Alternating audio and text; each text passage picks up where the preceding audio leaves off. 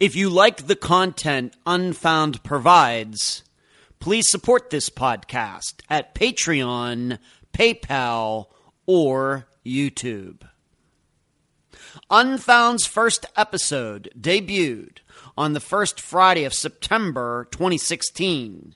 Yes, seven years ago today. During that time, this podcast has covered three hundred three disappearances. To recognize this anniversary, you get to hear the first interview I ever conducted. Then after, I will reflect on some of the big moments in Unfound's history. I'm Ed Densel, and this is Unfound.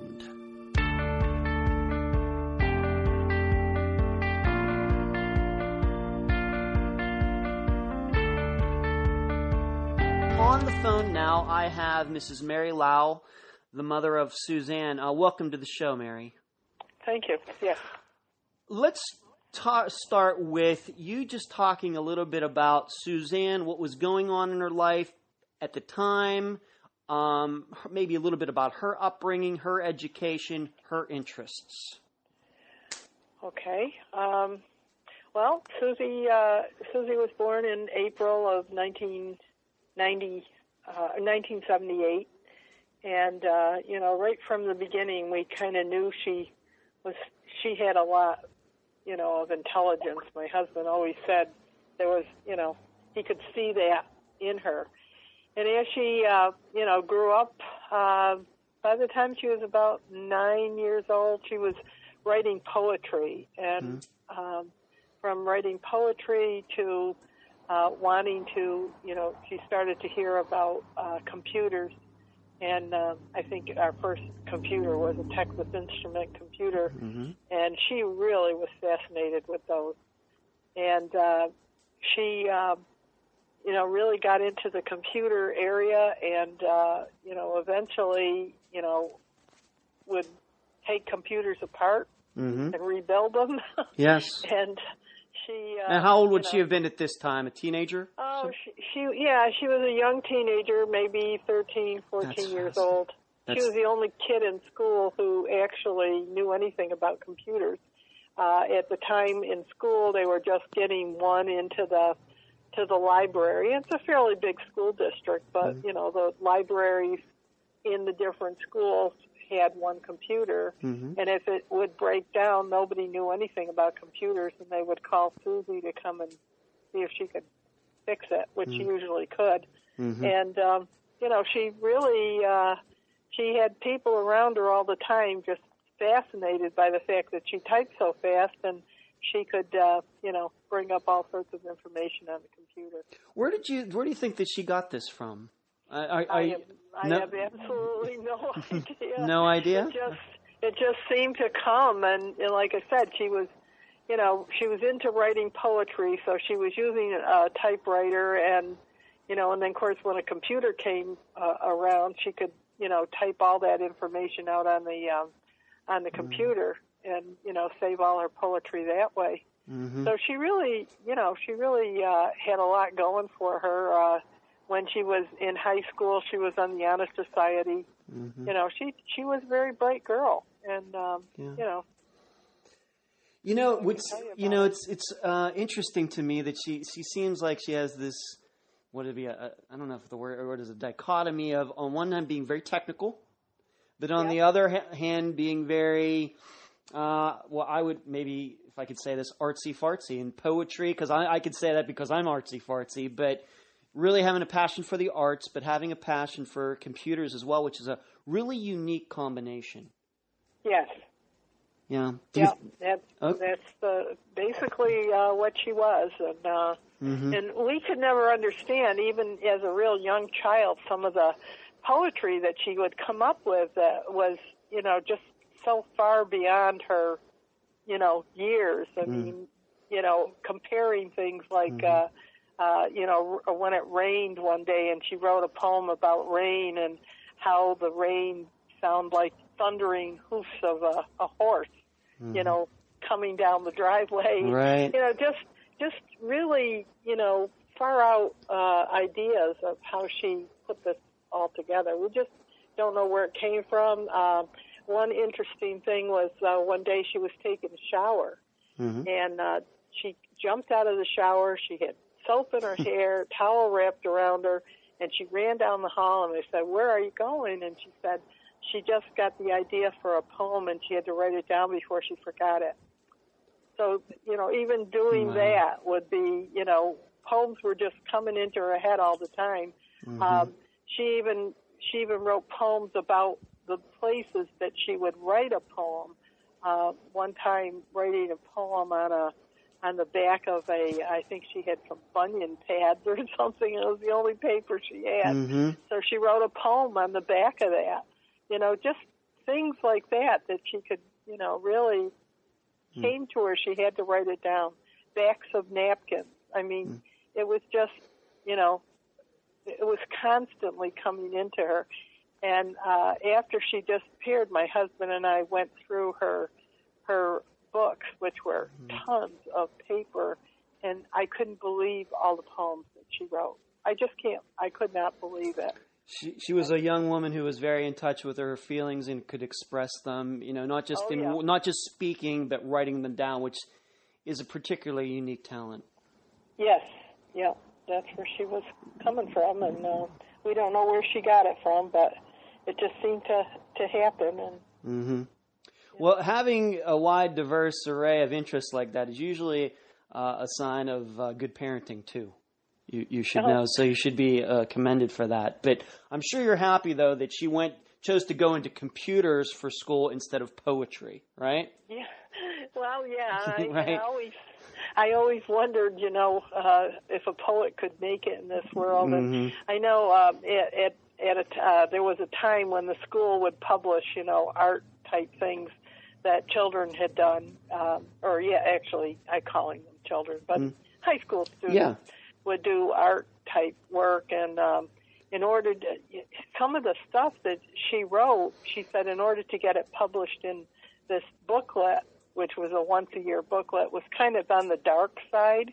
Mm. For some reason, that's what kids like to read. Yeah. So you know, some of her poetry at that point was very dark sounding, mm-hmm. and when I spoke to people who worked at the school, they said they would get booklets from all the different schools, and, and most of the booklets were very dark, you know. Just, mm. That's what kids were like. Teenagers. Know? Yeah, good teen, teenagers. Teen, teen, teen, yeah, yeah, teenagers. Right. Uh, so she goes to school, but she, she ends up going to one school. But and what was that school again? She Then she transferred. Oh, she went to um, SUNY Oneonta, okay. which is uh, about one hundred miles from where we live, mm-hmm. um, kind of... Uh, you know, down in uh, kind of mid-New York.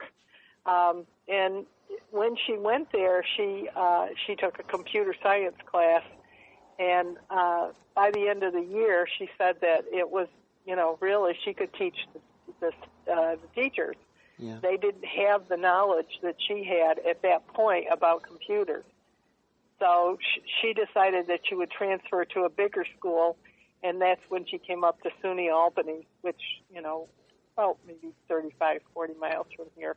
Right. So she moved a little closer. I, I was kind of against it. I really didn't want her to move closer, but the but the um, the classes that she could take at that hmm. school were, you know, a little more challenging. I think that's what she was looking for. Was that, something that that's interesting. You didn't want her to move back closer to where you lived? That's that's well, interesting. I, I, I really felt like um, um, I had two other children who, you know, both of them went away, you know, to, a, to school, one five hours away, one mm-hmm. two and a half hours, almost three hours away.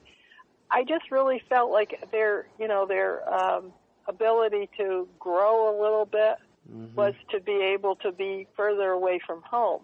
With her being so close to home, it was not that I didn't want her. Yeah, yeah. that's, a, that's not the point. Yeah. But with her being so close to home, I just felt like she wasn't going to experience the, um, you know, learning how to live out out on the world on your own a little bit, mm. a little bit better. Yeah. See, my mom to this day is still the opposite. If I could have gone to college in my bedroom at home in nineteen eighty-nine, she would have. So yeah. once again, so I, I so that was that's why I had to ask you about that. Um, how did she feel? I, I, you know, she'd just be a few years younger than me. I, I was born in nineteen seventy. She would be a few years, like, what year was she born again? seventy? seventy-eight. seventy-eight. So she, okay, so she was born the same year as my nephew. Okay. So I know even at the time, even the, you know, early nineties, mid-nineties, computers for women was was still kind of in its infancy. How did she feel about, you know, having these classes and having an interest with, with in something that was so male-dominated? Uh, I don't know. I think she just felt very good about knowing what she knew, and um, mm-hmm. she was very helpful to anybody who asked her if, if uh, they could, you know, um, if if she could help them, you know, mm-hmm. uh, with their with their problems. And, and many times, you know, after a class, somebody would come up to her and say, you know, geez, I'm having trouble with a certain thing. Can you help me out? So I think she felt good about that. I really, um, I know she did, mm-hmm. um, you know, that she was able to, uh, you know, help other people who, you know, with her knowledge. Yeah, because... You know, the way I remembered, I think that women going into engineering and computers and math is is much more common now. But I think at the time, it, a lot of women stayed away from this stuff. They might have had the interest, but they didn't because it was such a ma- male domin, you know, male dominated industry. So I think that also, that once again, says something that, you know, very unique about her. How did she do at Albany? You know, switching, you know, to a tougher school. How is she doing? Um, I don't think she, you know, the thing is, I think with with uh, being in a being in college, when you go to a, a college, you make friends, you know, in your uh, freshman mm-hmm. year, and you kind of stay with those friends throughout the whole schooling. When she switched, she had a little more trouble, you know, making uh, close acquaintances because you mm-hmm. don't have that orientation that you would have when you start out as a freshman. Hmm. Um, you know, she was already a sophomore, so uh, she didn't really have a lot of close friends. She had friends, but, you know, nobody she could say, you know, this is my closest friend. I met her, you know, last year. Um, mm-hmm. So I think she had a little more trouble when she came up. I, I'm wondering if if she, you know, made a mistake, um, you know, coming mm-hmm. closer. Of course, mm. we know it was yeah, a mistake. Yeah, yeah. But, um, you know, uh, just the fact that she, um, you know, uh, mm. needed it, some... I mean, she was, uh, let's just put it this way, she was getting passing grades and, and all the... Oh, yeah, okay. She was. Yeah, no, she didn't have that problem. Mm-hmm. The problem was, you know, um, uh, basically, uh, you know, the fact that it was harder for her to, to fit into groups. The social life, the socialized, social life. Yeah. socializing that, that goes along with college. Okay. Yeah. Sure. Well, that, I guess that brings us to um, the the man that she eventually did meet, and through a computer club. You know, explain to the listeners how that happened with Rich well, meeting she, Richard. She Richard actually, Condon. Yeah, she actually met him uh, before she went to college. He, uh, she was okay. she was about eleventh grade and um, heard about this computer uh, computer uh, group that would meet once a week at a local restaurant, and hmm. uh, convinced my husband to take her to this place. And uh, so my husband would take her down there, um, you know, once a week to meet with these people. And hmm. uh, she, some of them were older. Um, that was something that bothered me a lot was, mm. you know, and there were quite a few, you know, male right. people, of um, course. you know, yeah. more. And so uh, actually just recently uh, became acquainted with somebody. I didn't, uh, but I found out about somebody who, who was the person who actually introduced Suzanne to her her uh, boyfriend, mm-hmm. the, the one she finally wound up with. Yeah. And the reason that he did was because Susie was interested in learning um, learning how to uh, do some, uh, uh, my brain's not working here, um, learning how to do computer uh, programming. Okay, and it, like a particular and, computer language or something like that? Yes, mm-hmm. and she did not know how to do that, and she had heard that this guy...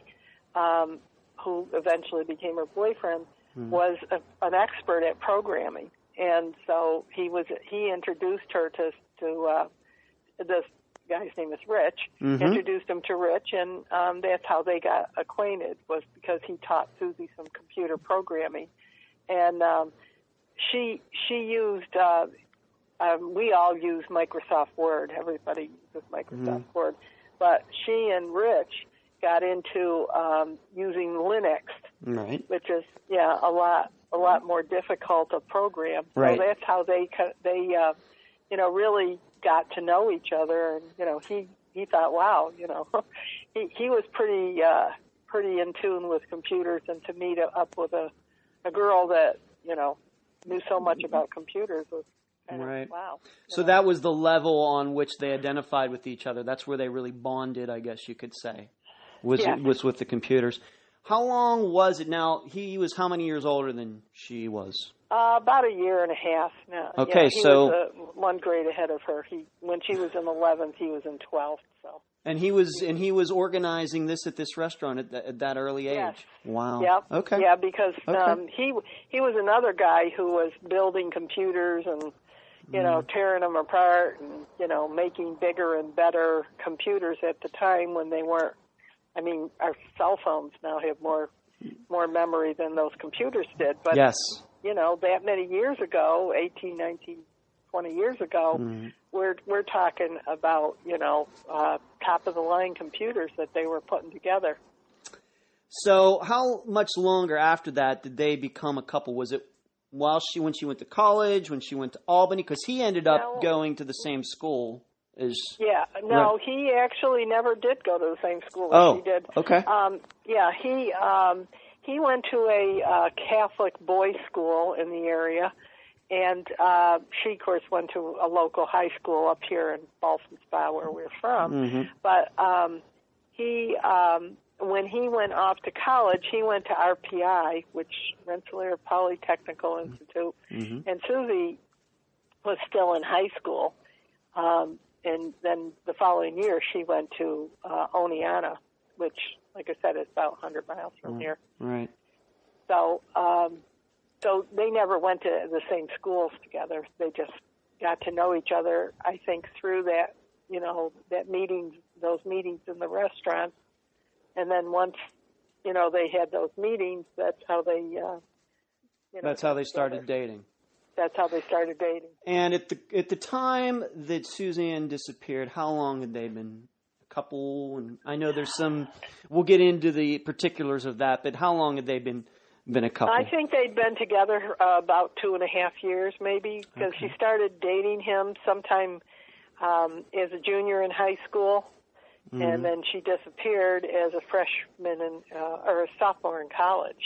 So okay. about. You know, uh, two and a half years or so. Okay. We're going to come back to her boyfriend in a moment, but before you came on the air, I went through the facts of her disappearance and what she did that day and some of the times and, and things like that.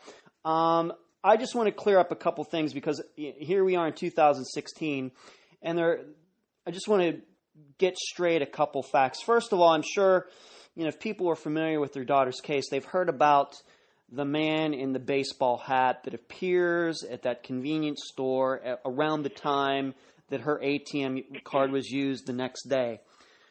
What can you tell? That guy has been exonerated, hasn't he? Yes, he has. Okay. Uh, and it took a long time before the police actually located him, but okay. they finally did and um, pretty much decided. I mean, that's what they told me is that, mm-hmm. you know, anything that they found out from him, um, you know, put didn't put him in that place or didn't put him taking taking Suzanne. Mm-hmm. So um, that's really all I can tell you about that. Right. I, I don't know any more than what the police told me. Right. Well, I, I, yeah, and I just want my listeners to get it straight from your mouth because, like I said, there, there are still sites out there that maybe haven't been updated in a while or they don't yeah. know some of the news that, you know, that can kind of put people off in, in maybe the wrong direction. And of course, if somebody, if the police say that somebody's not being looked at anymore, then we want to make sure that we put that out there. Uh, the other point is about her, her name tag from her job uh, that she was at that night. It wasn't seen a, near that bus stop that where she got off for about two months later. Like it was, she disappeared uh, in March. I was, yeah, it was, it was uh, like early, I would say late April, early May. Okay. And they found that. Okay. And was that name tag, where it was found, would that have been on the way from the bus to her, to her um, dormitory, or would it have been in the opposite direction? No, it was found um, pretty much right where the the bus left off the, the uh, passengers that night. Um, it it actually uh, that was a very mild winter. We did mm-hmm. not have very much snow that winter, and any time it rained, uh, any time we had any precipitation, it was always um, kind of freezing rain. Mm-hmm. But right after, and there was no snow on the ground when Susie disappeared. It was mm. very clear, just you know. Um, whatever. Okay. But that week after she disappeared, there was a small snowstorm. And I would say maybe four or five inches, not much. Um, and when the college um, plowed that parking lot, mm-hmm. uh, it, it had salt and sand or whatever on the parking lot, and they pushed that up over the curb. There was like a curb where the, you know, where yeah. the bus left the passengers off. Yes. And when they pushed the uh, the salt and sand, whatever, up to the top, it went up over the top of the curb. And it was there that that badge was found. Now, from what I uh, I gathered from the police, they mm-hmm. said that right after she disappeared, of course, they didn't go out to look for about three or four days. So, but they said right after she disappeared, um, they walked that parking lot pretty much shoulder to shoulder and did not find anything. All right, that that's this is where the confusion comes yeah. in. They found they found nothing. Now, I'm saying that where this badge was found mm-hmm. was up on top of this pile of sand and Uh, you know, uh, salt or whatever it was. Yeah. And it wasn't until, like I said, almost, you know, a month and a half to two months mm-hmm. after she disappeared where they found it. And um, could could somebody have come by and dropped it? I don't know. Um, mm-hmm. This the other thing about this was this particular badge was one, according to the place where she worked, they were not using anymore. They were using a hang tag where you, you know, put it around your neck on a, right. uh, you know, a lariat, a last, lariat. lariat type yes. thing. Mm-hmm. And they had the badge on that. Um, this one was a pin badge. And um, from what, what, you know, what we found, the police showed us the back of the badge, um, the pin was very rusty. Well, you know, I, I think mm-hmm. you could put something out, you know, in a day and have it rust. Right. Know, pretty quickly. Especially cheap metal like that. Sure. Yeah, cheap sure. metal, you know, so they were saying, well, it was here for a long while. Well, we, we can't decide that it was. It was cracked. Mm-hmm. I would say that, you know, maybe a car drove over it or something, so it was cracked.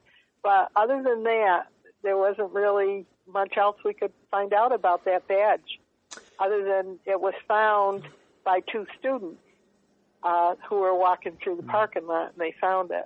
And they first picked it up, thought it was a credit card, because the mm. size of a credit card, right, yeah. and threw it down. And then uh, the one girl picked it up and said, oh, there's a girl that's missing. Let's look at this. And they looked at it, and there was her name. So, wow. you know. Uh, was it uh, Suzanne's habit to, like, if she left work, would she have just left the t- name tag on, like to go home and yeah, and some people yeah yeah. People I mean, do what do that. what do, do you all the time. Okay? Would you say that that was her habit to do that probably too? Because some people, yeah. you know, they're going to take I it off. Say, well, I don't want somebody to know that I work at this store, or, you know. Or well, some... you know, the unusual thing about this, and you know, there's people always say there's always some something there we're missing here yeah. along the way, but yeah. um, the unusual thing is the fact that she never liked to wear the clothes that she had to wear to work. Um, at, you know, out out of work. So hmm. she would bring a bag of clothes, the you know, and it was like a, a I don't know, tan colored pants and a certain colored shirt. I can't remember what it was, but it was the logo of the company that she worked for. So she would bring them with her, change at work, then once she got done with work, she would mm. change the clothes back and put them back in a bag and carry them home or carry them back mm. to the dorm. Mm-hmm. So if she would do that, taking the badge off too. Right. So that's that's always been a question high on my list. Yeah. But I never got any good answers to that. Uh, do you have an knowledge if she changed clothes that night? After she, oh yeah, she did. Oh, yeah. She absolutely did. She, okay, she absolutely did. Uh, the uh, the man that she worked for, you know, the, her mm-hmm. boss at the mm-hmm. time, said that Susie would come in a little bit early uh, to work so she could she could um, you know, get into her work clothes, and always started a little bit early, which meant that she could leave five minutes before the bus would come, and she'd mm. leave five or ten minutes, you know, before the bus would come, and change back into her, her, uh, you know, outdoor clothes, basically jeans or whatever the kids were wearing at the time. Mm-hmm. And um, you know, she would take those clothes off. She didn't want to wear those clothes out. I don't know why, but that was her habit, you know. Well, maybe a, a fashion, you know, statement of some type, you know, self-conscious about her fashion or something like that. I, I, I, I, I think I've known people who, I've, I think I've had one or two jobs like that, you know, in my life where it maybe has like the name of a store or something on there, and you know, you know you're, like McDonald's or right. something. You don't want to wear your McDonald's uniform out, out, you know, advertising the uniform. Yeah, may, so. maybe, maybe not. Uh, but yeah. Just going back to the name tag, so what, it's possible that. That night, the name tag falls out. It sits there somewhere around the bus. She disappears. It sits there for a couple days. Nobody notices it. And then the storm comes. The snow gets pushed away. The name yeah. tag gets caught up in the snow. And then these months later, or eight weeks later, the snow melts. And then the name tag appears. It that's, shows up. That's yeah. possible. That's possible. Okay. Yeah. Great. I just wanted to get that on the record. Okay, great. Um, let's move on once again, uh, I guess, back to the boyfriend. The next day he calls you and tells you that Suzanne has disappeared.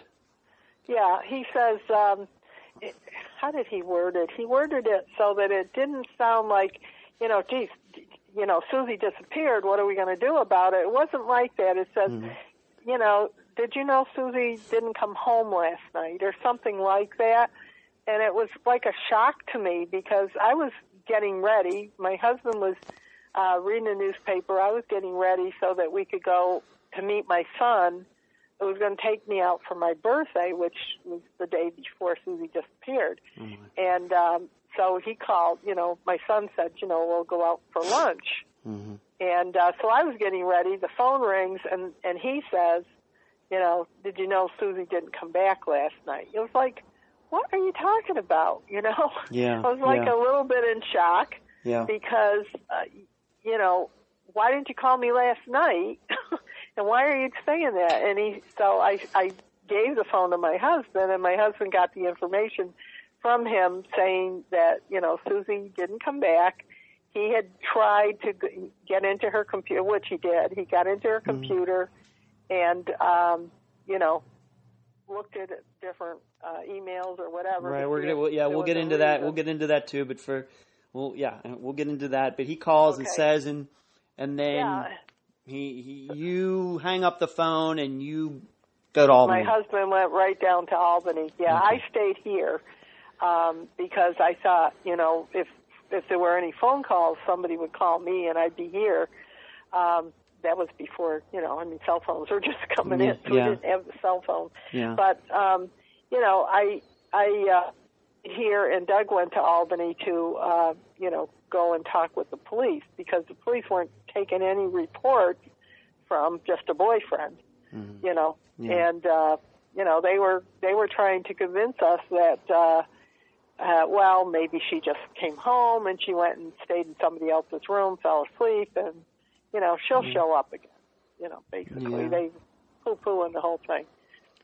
So, do you, um, let me ask you this, if you know. Uh, did Suzanne and, and Rich have, you know, I, I'll admit I'm single at forty-six, but I know most people who are in relationships or married, they have kind of like a schedule. They call people at certain times of the day, maybe after they get off of work or, or something like that. Yes. Would it have been Suzanne's inner habit maybe to call him when she got back to her dorm or something like yes, that? Yes, that, that was the habit, and okay. that was basically the reason why he, you know, um, he did not contact us right away.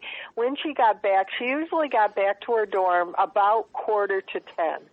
She mm-hmm. left work at nine thirty or nine twenty-five so that she could run to change her clothes and then catch the bus uh, back to the campus. Mm-hmm. And the campus made no stops between the mall she worked at and where she got off at Visitor's Parking Lot, and it was about a ten-minute ride. And uh, so she made, you know, mm-hmm. when she would get back to her um, to her dorm, which would have been about quarter to ten, she would make a phone call to him, or mm-hmm. she would email him to let him know that she mm-hmm. was back. And uh, she didn't do it that night. And he started, according to her roommates, or, you know, her uh, their quad mates, because mm-hmm. this is like a, a four a four room quad okay. that she lived in. And according to them, they hadn't heard her come in. Um, she normally would come in, and she had a lot of keys on a key fob, and it would hit the door, and they could hear the noise when she walked in. Mm-hmm. And they never heard that. So, but all they heard all night long was the phone ringing. The phone kept ringing and ringing because okay. he was trying to call. So there is a record of at least somebody trying to call her on her phone that night, yes. trying to reach her, figure out where she was. We don't know necessarily if it was him or not, but somebody was looking for her. Somebody was looking for her. Okay. Yeah, yeah, that was it. Okay, so the next day, don't quite know about the A T M situation yet, but you start this search, and does the does um he take part in it? He, I don't know what he actually, I think he might have tried, you know, getting a hold of the police.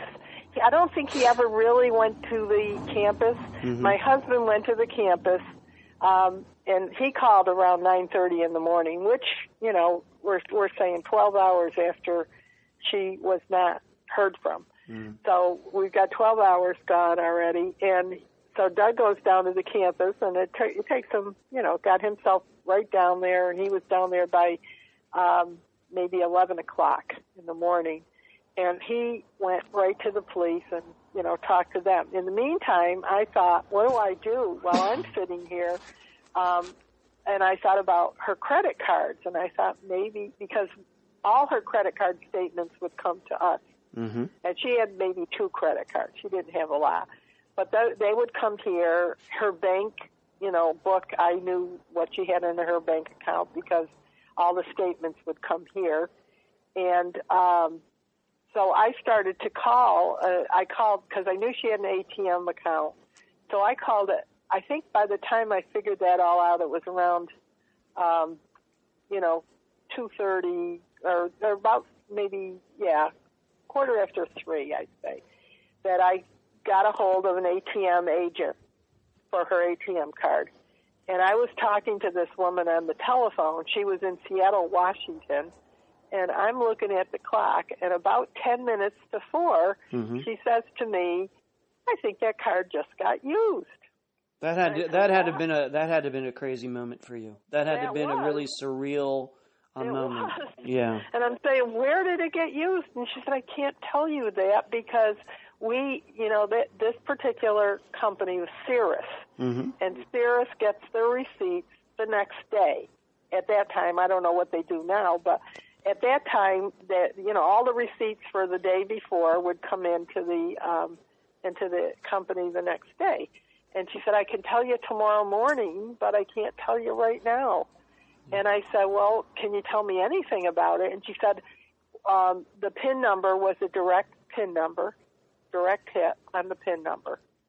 So, and, and what that means is that somebody used the card and somebody got the PIN right the first time. Right the first time. Nobody like tried to mess around, hit one, two, three, no. four, one, two, three, five. It was no. whatever it was, the first time, boom. The first time it was the right PIN number. Okay. So um, I was, you know, like, what else can you tell me? She said, I can't tell you anything else. So first first thing the next morning, this woman, like I said, Seattle, Washington, she called me up and she told me that um, the receipts were turned in and uh, twenty-five dollars was taken out of the uh, account. Mm-hmm. And that was it, which was kind of the usual thing that Susan, twenty dollars, I'm sorry, twenty dollars, twenty dollars okay. was, was the usual thing that she had taken out. And she had taken out the day before, the day she disappeared, at around, I would say, four o'clock or, or three thirty or four o'clock, uh, from a bank across from the campus, she had taken twenty out. And then she got to the um, she got to the uh, mall where she worked and took twenty more out at the mm. mall. So, you know, maybe to buy supper, I don't know. Now, I'm going to ask you this because, once again, this is going to become, an, uh, for the listeners, this is going to become relevant later. Are you sure she used the card both those times? Definitely. Yes, I okay. believe that, okay. yes, because at the time uh, there was a, a camera at the bank where she took the first twenty out. And when she got to the mall, I believe there was a camera in the mall at their A T M machine where she took the second twenty okay. out. Okay, so they saw her there and both times. Okay. So it was her. But when they got to the the uh, place where the the card was used on March third. On March the third, well, I was on the telephone with the A T M mm-hmm. person. Mm-hmm. Um, the the surveillance camera was not over the A T M machine. Right. It was it was over the counter where the cash register was for the store that, uh, the convenience store that she, uh, that, you know, was used. So the camera is, it, uh, once again, for the listeners, what that means is that the camera was pointed at the registers probably because the owner of the store might have made, wanted to make sure somebody wasn't ripping them off. In yeah. contrast to, like, today, almost twenty years later, where it seems like every convenience store has, like, ten cameras all over the place. Yeah, exactly. There was only the one camera over okay. the cash register in that convenience store. And where was the A T M in that in that store? Just inside the doorway. So when somebody would come in, they could go right to the A T M machine, do their business, uh, get money out, maybe go to the mm. counter and buy what they wanted to buy and have the cash on hand. Right. That particular machine gave cash. Okay. Some some machines give script, but that one I was told gave cash. Right. And this, by the way, is this is also how the guy with the Nike hat got involved, because he was in the store right around the time that that A T M spit out the money. Exactly. Okay. Yeah. So that's how that all ties itself up together. And, and the reason that you saw the Nike hat was because the camera was overhead, so it was right. kind of a, be- a bird's eye view. So all you got was the, the hat with the brim and maybe a little p- part of this guy's nose, really no facial, you know, um, right. familiarity. You couldn't get, you know, there was no face there. I mean, it was basically but the, his. But the police finally found him somehow. Finally located him. He he had a um, what did he have a, a jacket? He had a, yeah. it was a um, a winter jacket that was a, a particular brand, and that was another reason that he was identified with, because of the jacket, the hat, and it, it was months later when they finally identified him. It right. wasn't like overnight. They, yeah, and that's you know, it took a long time to find him, but they did find him. They did find. That's why it's weird. eighteen years uh-huh. later, that that yeah, okay, that's the name of the, the make of the jacket, the company, right? Yeah, right. The company of the jacket. Yeah. Right, and that's. But going back to you said it took them a while, but still, you'd think eighteen years later that. You know, some of these people would would clean their, you know, their information up. How did her boyfriend find out that she was missing? He called you, but how did he find out? He, because she didn't call him, so he tried calling her. Okay. And he kept calling her and calling her, claiming that that's what he did. Mm-hmm. And, um, you know, I think my husband asked him, well, why didn't you go down there? And he he said he didn't really have an explanation. But when the police talked to him, his explanation was he was he uh, or his his uh, alibi was he was playing a game on the computer with one of his friends, and his friend um, when she disappeared. I, when she disappeared, okay. yeah. Okay. And this friend identified him by the fact that he said, "I knew all his moves." In other words, the moves on this particular mm-hmm. game. Okay. It should. Playing. How far, and we maybe need to clear this up too, how far did her boyfriend live from the Albany campus? He didn't go to school there, but he lived close. Yes, he did. He lived maybe, um, I would say, if he got on the on the Northway, probably about ten to twelve minutes okay. away. Yep, not All very far. Okay, getting back to the question of how he, he found out. So he just took for granted that because she didn't pick up the phone, not even the next day, that he never she never came back? Or did finally somebody pick up the phone in that dorm? Or did he drive down there and find one of her roommates or something, and they said, no, Suzanne never came home last night? No, he just decided that she was missing. That that was what his... Okay. That's right. You know, that, just talking to you about this really brings a lot of this back, you know. I mean, these are questions that mm-hmm. need to be asked from the police again. You know, we mm-hmm. need to go over this and over this. Yeah. There's a There's a clue somewhere. Well, I, I I ask the questions because either I don't know them or haven't read them, and I you know I don't that want this. I don't want though. you to. I don't. I'm, this is not a point of trying to relive this over again no. for you. You know that's that's not why I do this. But no, I, I'm just asking questions as you're answering them. You know, I yeah. just some just a thing that pops into my head. Once again, you can answer it. Great. If you don't know, that's fine too. You know that that's yeah. fine too.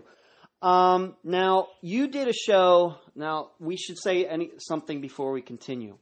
Nobody has, there is no suspect in this crime. Nobody's been, like, there's a woman that I've interviewed, uh, that's going to be on a future show. And she always likes to say, nobody's been included. Nobody's been excluded in the disappearance of Suzanne Lau. Okay. That is right. a fact. All right. That's a fact. Right. We have to establish that right now for the listeners. However, right. You did a show. Uh, you did a show called "Disappeared" back in yes. two thousand eleven, two thousand twelve, where you were very. Uh, let's put it this way: there was a strong feeling there that you thought that her boyfriend had something to do with it. Okay, yes. Now t- can you talk about that? Yeah, I can talk about it. Um, you know, for a long time, the police pretty much said, "Don't say anything." You mm-hmm. know, well, you know, eighteen years have gone by, and I just got to the point where I just couldn't hold back anymore. But, you know, just the fact that here was a guy who claimed to be her boyfriend, lived about ten to twelve minutes away from the campus, realized mm-hmm. that she didn't come home that night, and didn't drive down to find out where she was. Mm-hmm. Most people would say, yes, um, you know, if it was my boyfriend or girlfriend, I'd want to know where they were, you know. Right, I want right. to go check, you know. Yeah. Most boys, most guys would do that. And now, do you think that he didn't – now, this is once again another point that was – you know, that we've talked about, you know, when we've originally talked. Could it be the reason he didn't go down there is because maybe they weren't a couple anymore?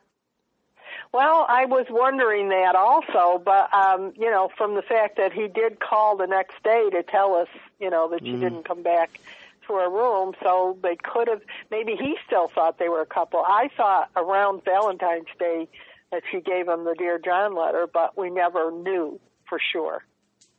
You know, and that was only mm. two weeks before she disappeared. And I know that every time she tried to break up with him, he would just get very emotional and throw a real fit about it. So, and she was the kind of a person who couldn't take that kind of emotion, you know, that mm. she always felt sorry for, you know, the underdog, basically. Yeah. So I'm just wondering if he had her pretty much, you know, under his thumb. Do you think that that is something that she would have explicitly told you? Hey, Ma, you know that I broke up with Rich last week. Do you, do you think I that was... There were, I knew there were times when she, uh, she tried, um, you know, where she, and she didn't actually tell him in person. Mm. She would write a long letter and then hand him the letter, and he would get home, open the letter, and about ten minutes later you'd hear the telephone ring and you'd hear her on the phone, you know, arguing mm. with him, and eventually, you know, they would get back together again. So this was a relationship that had its ups and downs. It sure did. Yeah. Okay. Okay. So, once again, we just have to establish that he is, he's been interviewed by the police, maybe not recently, no. but at the time, maybe a little few months after, wherever, whenever, he's been interviewed. He has seemingly a decent alibi. with yeah. the, the video. Of course, nobody saw him. No. But he's playing video games. This friend, whoever he is, is vouching for him. That alibi has never been broken. No. Okay. However, given that he is a computer expert, just like Suzanne was, maybe yeah. there's the possibility that he could have maybe programmed the computer to do something, because there are, you know, that... That's always been my contention, is that he programmed that computer to play that game. And mm-hmm. was not in uh, not where he said he was, and you know, um, right after he a- after Susie disappeared, and the police would want to talk to him and his family, they finally got a lawyer, um, right. very high-priced lawyer, and that was it. Police can't, unless you have you know probable cause, you cannot mm-hmm. bother the person anymore. So basically, the victim has less rights than the perpetrator. Yeah. That sent up red flags for me. yeah. Um, let's move on to let's move on to, to something else, and it has to do with, and this this is takes us to the E T M question again. That Rich and Suzanne had a favorite movie movie called Hackers. That's all right. right. And you told me about that the first time we talked. I've watched the movie. All right. I yeah. I, w- I watched it from beginning to end, and I can tell you, I even took a few notes during it, the, you know, just to kind of run through my head after I was done watching it. You know, it's kind of it was kind of interesting seeing Angelina Jolie twenty-one years ago with the, you know, she had this very boyish haircut, and right. it was very nineties, you know, and being twenty-five at the time that the movie came out, it certainly brought back some memories. But there's a specific part in that movie that is relevant to this case. And it's right. almost like a weird coincidence, almost, yeah. if you believe in that sort of thing. In the movie, in the first quarter of the movie, one of the, it's, the movie of Hackers is about these people, as you can imagine, computer, young computer kids in high school, um, kind of like, uh, I guess from my generation, would have been like Ferris Bueller's Day Off, going in and switching his grades. Well, these guys did a lot more, were doing a lot more than that in this movie. Right. And the one guy was bragging about what getting into an A T M machine, hacking it, and causing it to sp- spit out money somewhere. All right? Yeah. And then here we have, just three years later, that movie came out in ninety-five. In ninety-eight, you have Suzanne disappear, and the next day, that A T M in that store spits out that twenty dollar bill. Right. And seemingly nobody saw anybody come in and use that machine. Now, granted, it wasn't caught on camera, but nobody remembers anybody using the machine.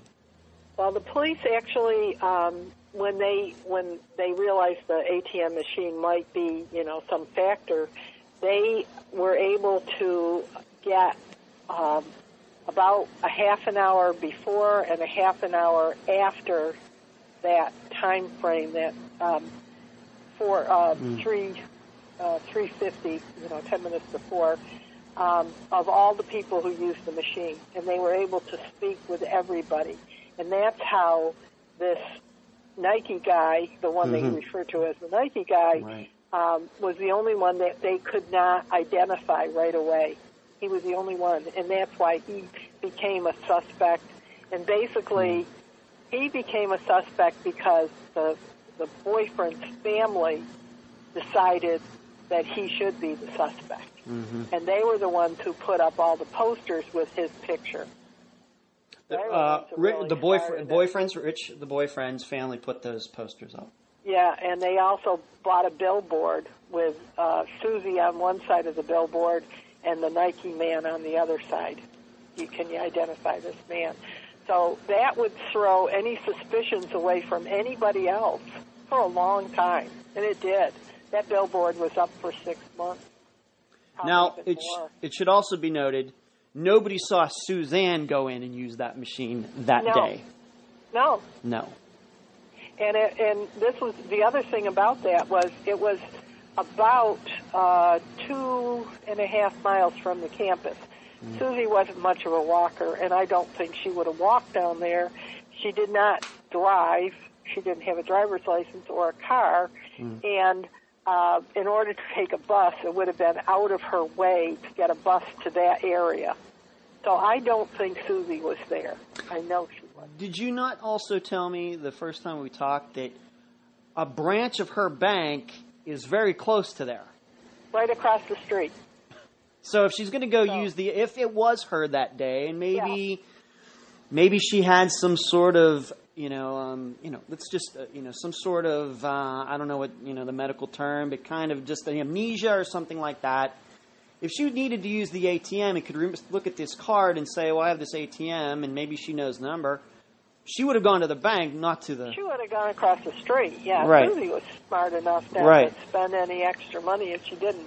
And she had talked to me, actually, on my birthday, which was March the first, mm-hmm. um, and she said she said how she was low on money, um, and if, you know... I said, well, do you want me to send you some? Because I could have put some money in her bank account, because I had access to her bank account. And she said, no, she could wait till Thursday of that week, because that was the day she was going to get paid. And she still had enough, you know, cash left in the A T M that she could take cash anytime she needed it. So, and also the, the other thing was, um, after she disappeared, there was a, a little jar full of money Um, on her desk, full of change. So it was like, you know, not a lot, maybe eight or nine dollars in change mm-hmm. that she used for the, you know, the washing machine and probably for, uh, you know, candy machine or whatever. So, you know, it wasn't like she was completely broke. Yeah. So, you know, why would she go all the way down to this convenience store, you know, about two and a half miles from her campus when she had stores all around? And, you know, uh, across the street from the campus, there was an A T M uh, machine in a bank that was her bank. So, you know, I don't think that was her that did that. Uh, I'll ask you this. Does the boyfriend have an alibi for where he was when the A T M was used? We know he has an, an alibi for he, the, the night he before. He claimed he was out looking for her. Okay. But we don't know. Okay. Yep. All right. All right. Uh, let's move on uh, to something else. And once again, we're going to have to say for the record that um, nobody has been included or excluded from this investigation. Okay, that's why it's still unsolved um, eighteen years later. Yeah. We haven't talked about, let's just, I know we, we had a wide-ranging interview the first time we talked, but I want to just keep it to this. The, the boyfriend's father assisted in the search for Suzanne. Okay, but what happened? I, I don't really, I don't, I don't remember saying that he, he did. Well, well, I guess what, I'm trying to put this lightly. He started calling in, having sightings of Suzanne. Oh yeah, yeah. He he actually. Can we can was, we talk about can we talk about that? Do you feel comfortable sure. talking? Okay. Yeah. Okay. Yeah. He he actually um, he would tell the police, you know, how he was. I think at one time he was like an auxiliary policeman, whatever that means, you know, in this little town or whatever. Big deal, you know. Mm-hmm. Uh, you know, and I remember we were in, we were waiting in a room um, at the campus, and one of the things that he said out loud was to his son, "If you think you you've met the police, you know, regular police, wait till you meet the state police." You know, in other words, they're the big guys. You know, mm-hmm. they're the ones that are going to really take over. So he, he was really kind of I, almost uh, enamored with police-type people. So uh, several weeks after Susie disappeared, he called the state police to say he was, he said, "I know what happened to Suzanne. I was driving uh, down the road, and uh, I saw a car that looked just like my son's car. Same color, same stickers on the car. Everything was exactly the same." He said, "So I pulled up alongside so I could wave, and the guy that looked at me looked just like my son, but it wasn't my son." So he figured that night this guy must have gone to the campus, mm-hmm. this fictitious guy, okay. and And Susie, when she got off of, he knew when she got off the bus, and you know, called her over, and she thought it was my son, and she got in the car with him. So that was his first story. Okay. Another story that he he continued to... Uh, now, to just for the record, how do you know that happened? Just the police told you that? Oh, yeah, the police told me. And there are police yeah. records in the state of New York right now that that happened. Just, once yeah. again, for the record, yeah. for the listeners. Yep. Okay. Yep. All right, please the continue. Thing, okay, go ahead. The other thing was um, he was a truck driver himself at the time, and he drove his truck to um, uh, a small town about twenty-five, thirty miles away from here uh, called Amsterdam, Gloversville, Amsterdam area. And he he said he would stop at this coffee shop every every day that he drives the truck there. And he said, I'd see Suzanne sitting out on a bench just outside this coffee shop, um, which kind of threw me for a loop there okay. because how in the heck would she get there? But anyway, um, he would see her sitting on the bench. So he told the police this. He said, I saw her at least eight times. And so the police said, look, I'm going to give you one of our telephones. The next time you see her on that bench, you call us. We'll have a policeman there in two minutes. And uh, so, you know, two weeks went by, and they actually had some undercover police following him around, and um, they saw they saw um, he he uh, got on the telephone and he called and he said, she's out there sitting on the bench right now, and the other two police are saying, what's he talking about? And the the, the two cops are right there as well in an unmarked yeah. car, seeing what the, the father's saying, yeah. and they're seeing nothing. Nothing. They saw nothing. So that was, you know, that was another sighting, you know, uh, debacle. I'm and going to, he, I'm going to guess that the calls probably stopped shortly after those sightings stopped shortly after that. If the, yeah, but he did. He had one more where there's a there's a college here in Schenectady. It's called uh, Union College, and he claimed he was driving. It was like I don't know, it was May or June, very hot day, and he said I saw Susie in her long winter coat and boots, walking through that campus um, in in uh, Union College. Um, that particular day, he called the police to tell him that. Is he crazy? I don't know, but yeah. that was another one that, you know. Did you get to know him very well while it, while Suzanne and Rich dated? Did you get to know him? Uh, I didn't really get to know him very well. Um, Susie did. I know she, you know, they were going out and he would, they would see each other every weekend. Mm-hmm. And that was the one thing that was kind of unusual was um, the, the mother claimed that the father didn't know Susie very well. And I said, I, I got upset with her. And I said, how can you say that? She saw him every weekend mm-hmm. that they dated. Mm-hmm. And there were times when, you know, he would come out and try to, um, you know, help his son fix the car, and the two of them were there. I said, she knew that. And then when we brought Susie down to Oneonta, he showed up with some carpets and things that Susie had stored, um, you know, mm-hmm. in a, a storage locker. Uh, the father, the mother, and the son all showed up at Oneonta. So it wasn't like he didn't know her. He knew her. Um, so I don't, I don't know. I, so I get, but what you're, so he family. was, so what you're saying is that the family of her boyfriend were helpful at times. I mean, they showed up and brought some things and. Not that we asked them to. No, and I okay, remember no. when they showed okay. up at Oneonta, I said, right. I, I remember, you know, we, we were going to take Susie out to eat after. And I remember seeing, um, uh, them show up. And I, I said to her right away, I said, there's no way they're going out to eat with us. You know that already, don't you? And she was, yes, I do. Okay. I said, okay, because I, I didn't care for any of them. I, and that was before she, long before she disappeared, I didn't mm. like them. But just to be clear for the record, what you're saying here is on the record, New York State police or local police stuff, these, these things that he did that turned out to be false sightings. Yeah. All right, okay. Just this is not some... you know, sour grapes or anything like that. We're just, I, once again, I know you're telling the truth, but I just want to hear, you know, I want to make sure my listeners understand that. Okay? Right. That, that's all I'm trying to do with this. Okay. Because as long as there is a record of that happening, then, you know, then that's, then that's factual to me. Um, what do you think happened to your daughter? I, I really wish I, I could, you know, um, look at a magic ball and say, I know exactly what happened to mm-hmm. her. I really don't know. I, I know that she made it back to the campus that night. She was witnessed by a, a girl who was getting on the bus um, that saw her getting off the bus. And so I know she made it to the campus. From that, then on, I really don't know. My feeling is that her boyfriend or some member of his family came to the campus, and she knew them, and she would get in the car with any of those people, and mm-hmm. something bad happened. I just, I okay. really don't know.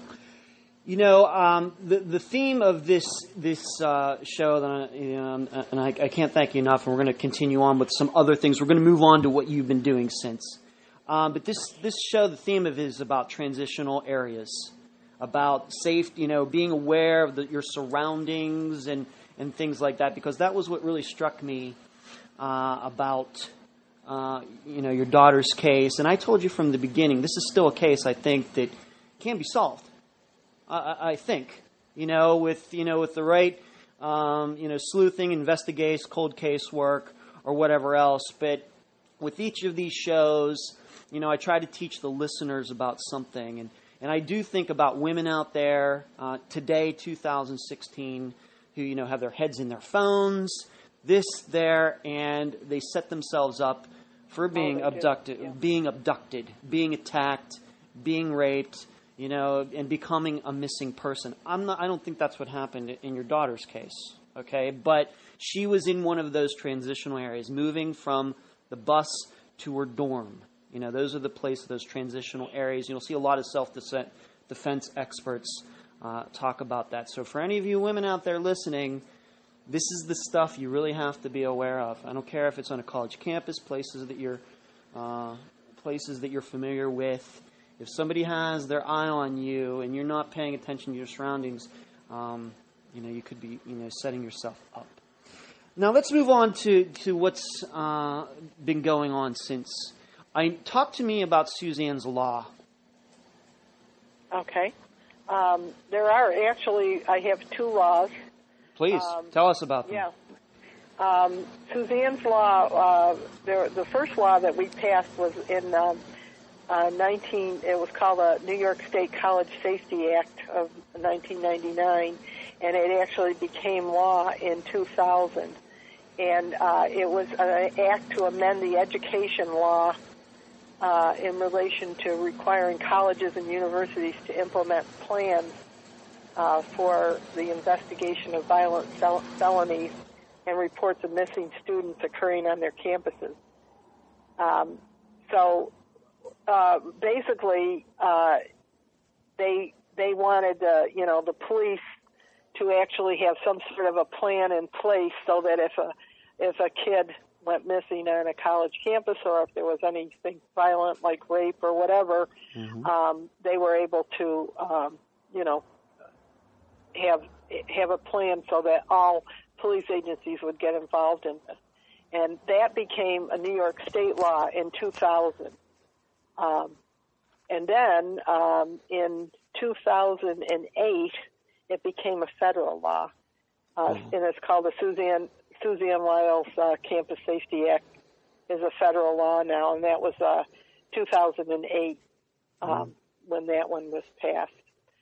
In two thousand three, we we had been working to, well to try to get Suzanne listed with the National Center for Missing Children, but the National Center for Missing Children did not take Um, children after the age of eighteen, up to the age of, uh, they would only take them up to the age of their eighteenth birthday. So mm-hmm. once you became eighteen, that was it. And we felt that students that, you know, are in college or, you know, graduate and up to the age of twenty-one, they're kind of vulnerable. That's a whole vulnerable group. Yes. And we worked very, diff- very hard to get a law passed. And it, in uh, two thousand three, that law became Suzanne's Law, um, okay. and it requires the national, uh, it requires police to notify the National Crime Information Center when someone between the ages of eighteen and twenty-one is reported missing, as a part of the National Amber Alert Bill. And um, so now what that law did is it actually um, uh, raised the age to, from eighteen to your twenty-first birthday. And now once the police make the call, they can call the National Center for Missing Children and get those children listed with the National Center for Missing and Exploited Children. Um, right.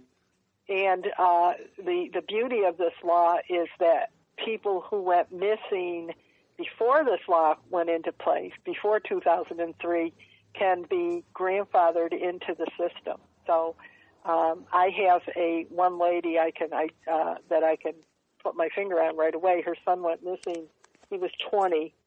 He was uh, at at the, uh, Columbia University, and he went missing in nineteen seventy-two. And this woman never had any, any, you know, areas to look or search or any help or anything like that. And we got him listed with the National Center for Missing Children. So this man now is in his sixties, but he's still listed on their webpage wow. as a missing person because he went missing at twenty. So that's the beauty of this law. So I really feel that Suzanne's Law put a lot of uh, young young people who never would have had any, um, you know, help mm-hmm. or the families any help uh, with the National Center for Missing and Exploited Children.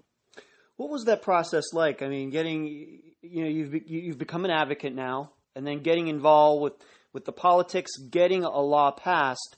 What was what was that experience like for you?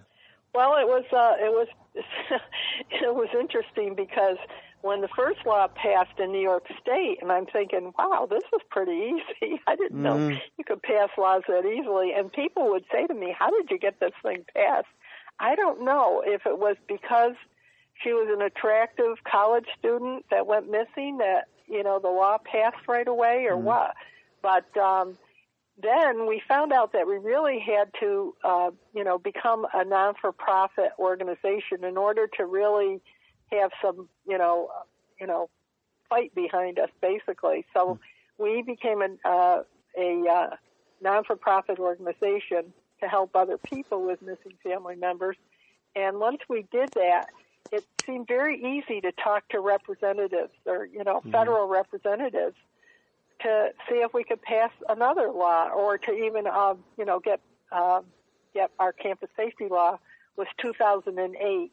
And at the time, um, she now is New York State Senator, um, federal senator, but her name was Kristen Gillibrand, and she was a mm-hmm. representative. Mm-hmm. And at that time, she hadn't passed a law yet. Wow. So we went to see her, and guess what? She worked hard with uh, Char- uh, Charles Schumer, uh, mm-hmm. Senator Schumer, and the two of them passed the uh, Suzanne Lau Campus Safety Act um, in two thousand eight. That had to feel like uh, quite an accomplishment for you. It was a big accomplishment, and it was a big accomplishment for her, too. And yeah. the one that passed in uh, two thousand three was another one um, that uh, we actually spoke with a, a representative, and he, you know, he said he filibustered all night, and then the, the next morning he called us to say we passed the law. I said, wow, that's great. Mm-hmm. So yeah. it was, you know, we we said, I can't believe this happened. People would say to us, how do you get those things going? I don't know. It just worked. It just, we hit the right people at the right time. Yeah. So. And yeah. And yeah, you, you're not, these people aren't going to drop through the cracks anymore. No, no, that's the way I look at it. And anytime I get a phone call from a family member that says, you know, their child eighteen to twenty-one has gone missing, I immediately get them hooked up with Suzanne's Law and, you know, to get, get a hold of the National Center for Missing Children. Mm-hmm. Uh, you have to have your police agency call, but it's a federal law. They have to do it now. And that helps them because, uh, you know, they get, they can request posters if they need, you know, posters. They, they can request, um, uh, investigators that are retired that will look at your case. They, you know, they'll get a lot of help that they wouldn't have gotten had they, you know, um, not were not able to get into uh, the National Center for Missing Children. If it's a child under the age of eighteen, they'll take them right away. But mm. anybody over that age of eighteen to twenty-one, it's a, it's a little sticky. Yeah, probably because a lot of those kids, you know, they now have their independence. You know, some of them do leave the house on their own. You know, they dis- right. you know, they disappear on, on, on their own. In fact, probably if there was some study done, I'm sure you'd find that eighteen to twenty-one a, you know, age range is probably being most likely to just say, heck, I'm out of here. And, you know, and yeah. it not tra- technically be a disappearance. It's just somebody moving from New York to California. Yeah. Exactly. Yeah. And, you know, and, and you yeah. find families that have lost touch with these children and, you know, and then all of a sudden they say, wow, I haven't talked to so-and-so for a long time. You know, what's happened to them? And then find out that they're, they're no longer around, or they got caught up with, you know, some bad situation that, you know, they mm. they can't get out of, which is what happens to a lot of those young people. You know, I want to ask you a question. If you have an ins- some insight into it, I'm sure the listeners lo- would love to ha- to hear you talk about it. You've turned uh, Suzanne's disappearance into two laws. Uh, it's quite an accomplishment. We know of other uh, parents, family members, for example, Kelly Murphy, Project Jason, who, who turned her son's disappearance into something very positive as well. On yeah. the other hand, I know, because you know I've taken interest in disappearances for years now, that there are many parents who, and family members who kind of go the opposite direction. That, you know, I, for example, can't even begin to tell you how many websites that are supposed to feature, you know, a, a missing person or something like that. You go to the website and the link doesn't even work anymore. Yeah. Where, what, can you, do you have any insight into that? Why some people choose to go one direction and then it seems like other people go the other? Well, there's some people that are real advocates, you know, like um, Kelly, for example, mm, right? uh, uh, Project Jason. Mm-hmm. Um, when Kelly's son disappeared, there was nothing out there in uh, Nebraska, where she was from, mm-hmm. that was helping her. And she located us on the web, on a web page, and um, called us and said, "Is it okay if I come out to see what you're doing?" Mm-hmm. And she made the trip about two or three times in a, a row. Came every mm-hmm. year to our missing persons day, and then eventually Kelly decided to go out on her own and, mm-hmm. and become her own um, advocate. Yeah. Um, I know many other families who have, um, you know, chosen to become advocates for the missing because their child went missing. And, you know, maybe the time uh, for us, you know, eighteen years ago, there yeah. really wasn't a lot out there for us. Yeah, and that's true. We just, you know, we, we didn't know where to turn. We didn't know what to do. Maybe we were doing all the wrong things, but we didn't know, and we had nobody to ask. And so we just decided that we would become advocates for this. My husband uh, was a counselor, and, you know, he mm-hmm. kind of knew that, you know, helping people was the way to go. And mm-hmm. um, we decided to turn our tragedy into something that would help other people so they wouldn't get so far down as we got yeah, in the beginning, yeah. and bet. you know, just turn it around. Do you think though that that is the reason? You know, some people, like, it hurts so much to think about it that, oh, you know, after after a while they just kind of want to move away from it, even if it is a, a son or daughter. Because I'm telling you, as a person, and of course, I ho- I don't have any children, but I hope that never happens to me with, you know, my parents or, you know, a family member. I don't wish that upon anybody. No. But so I'm not going to say I know how you feel. I don't. I don't. No. And, but there's a lot of people who, and I think it's um, the same way as going to a funeral or a wake, you know, and you go mm. and you, you you say to, you don't know what to say. So you say, yeah. oh, yeah, you know, I know how you feel. Um, but what happens with a lot of people is they, they want to tell you to move on, you know, stop. Yeah. dwelling on it, you know, get past it, you know, you're not going to be able to do, well, it's, it, I don't care if, if that person eventually comes back being alive or deceased. Mm-hmm. It doesn't matter if if it happens. The family is always going to have that hole in their heart. There's a hole there, and it, it never heals up.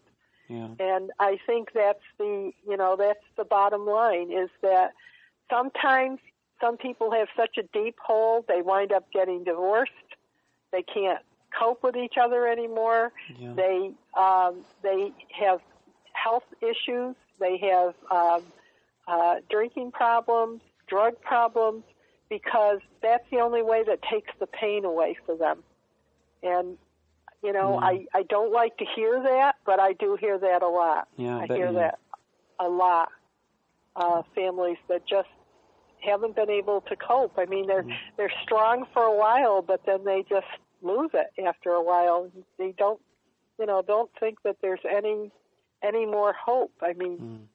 that's uh, the reason why we, you know, started our organization. And you know, the name of your organization, please. It's called the Center for Hope, and hope meaning um, healing our painful emotions. I mean, you know, how do you come up with some something mm-hmm. to add to that? But that's what it is. It's really painful. It's it's it's the worst pain that you can experience. Um, you know, every little thing around you reminds you of that person that's disappeared, and you know, there's nothing you can do about it. It's it's like, and then there's no closure. There, well, I don't even like that word, closure, resolve in any of these cases, because when a person dies, they have a place to go to to grieve that person. There's always a gravesite or something. But with a missing person, they have nothing, uh, which is why we have um, Missing Persons Day once a year. And uh, New York State, in New York State, we have a monument for missing people. Um, and where is it? Where is it? It's right in downtown Albany, right next to the New York State Museum. Okay. It's uh, twenty feet high. It has a perpetual flame at the top, and uh, around the base, which is uh, eight foot by eight foot granite base, wow. um, it says, uh, "As a symbol of our eternal hope, may this flame light their way home." And I, I have to tell you, there have been many times when I've been down there to that monument where there's a, a poster there, uh, a stuffed animal, flowers. People go there and sit and grieve. Yeah. They have a place to, to you know, actually feel that missing person. Um, there have been uh, candlelight vigils at that monument because people, you know, have somebody who's missing and it's the place they want to go and have a vigil, just because they're hoping that that kind of publicity will bring that person back. Yeah. Now, Suzanne, she had at least one other sibling, right? You have a son? I have a son and a daughter. And and how how did that affect them? I mean, what? It was very difficult for them, although they were grown up. Susie was our youngest child. Mm-hmm. Um, my son was twelve, um, going on thirteen when she was born. My daughter was uh, almost nine, going on mm-hmm. ten.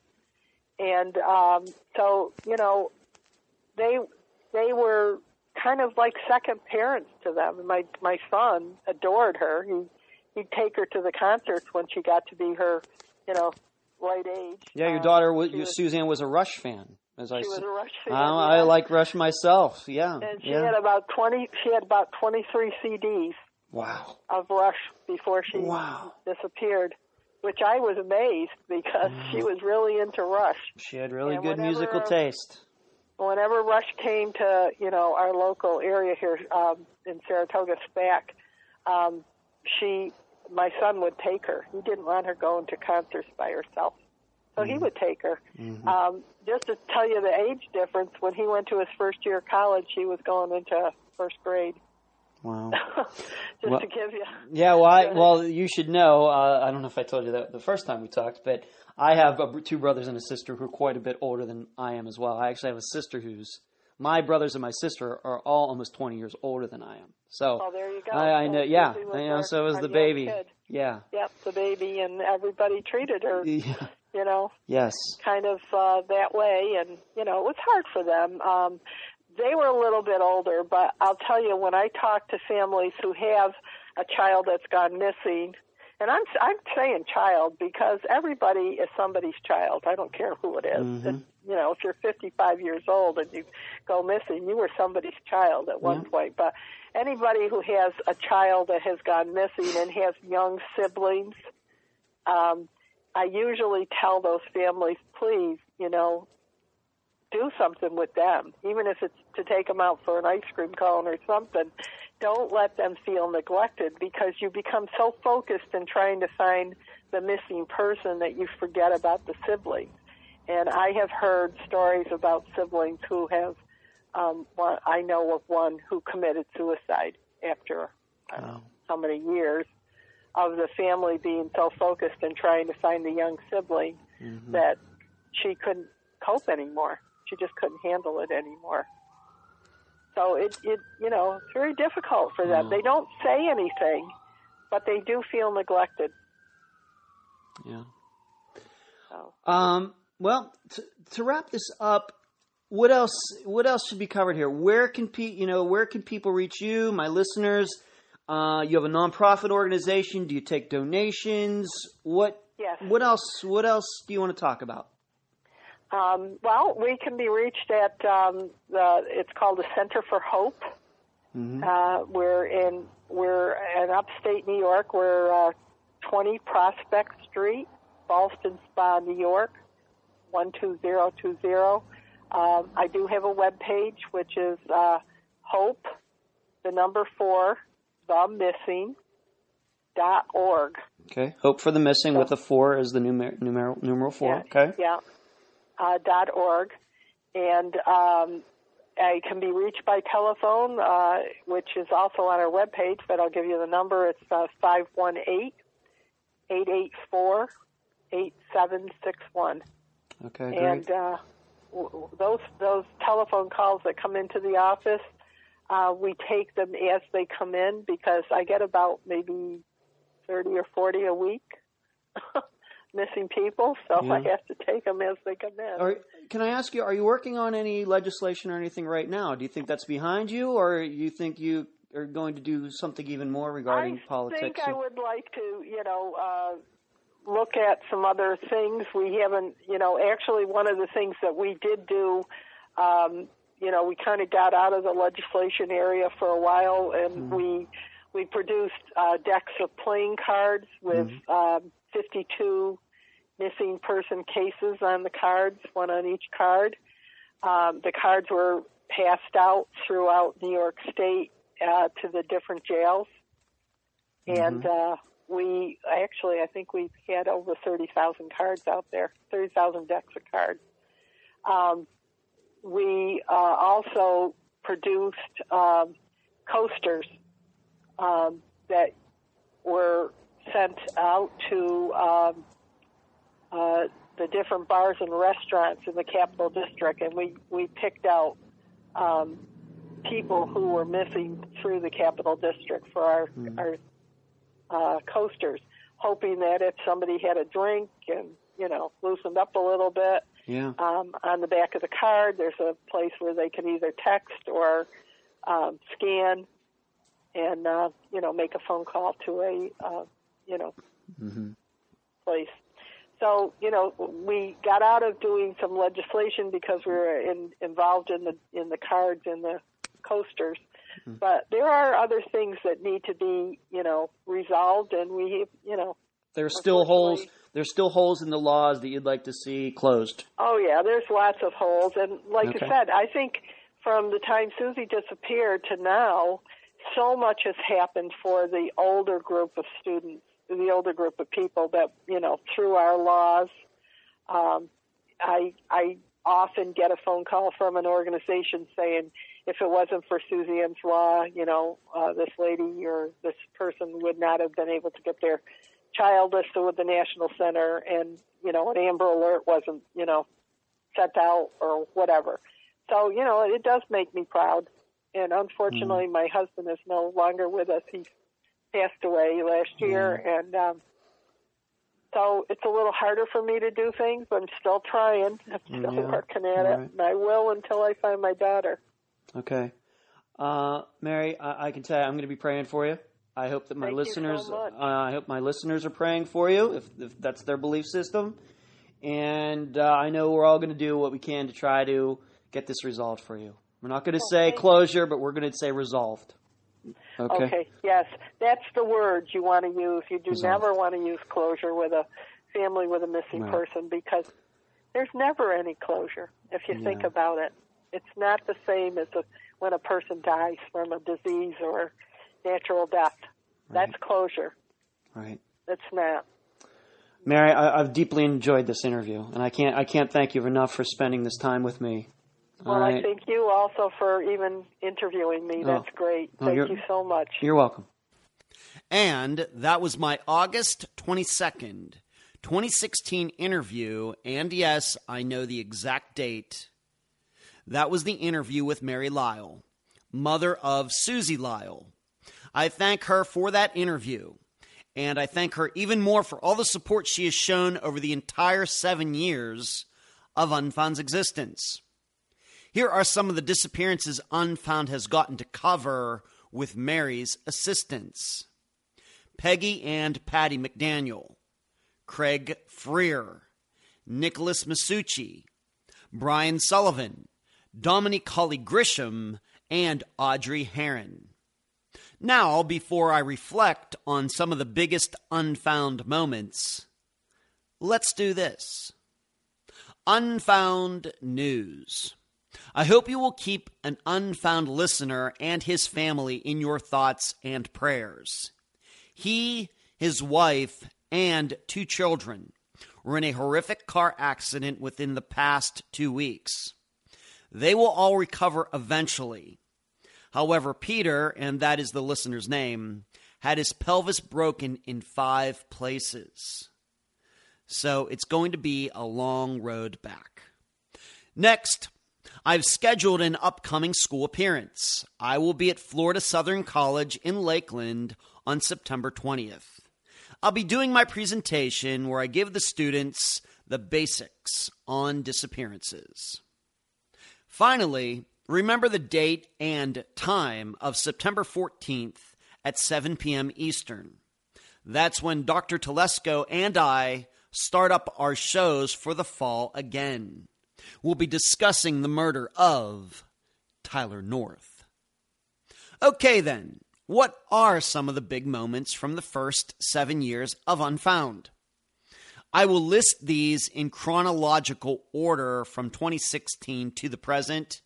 And yes, if you have additions to the list or if you'd like to argue with me about the list, please let me know by messaging me on social media or emailing me at unfoundpodcast at gmail dot com. One thing before I get started, of course, resolutions to disappearances are always at the top of the list. So nothing that I'm going to name in this list has anything to do with resolutions. Those are always at the top. Just those are just accepted. What I'm going to list here is everything else. How I'm going to do this is very much how the update episode is done, where I just have a few notes in front of me, and then everything else I'm going to have to do off the top of my head because, once again, to type this all out would take hours and hours and hours.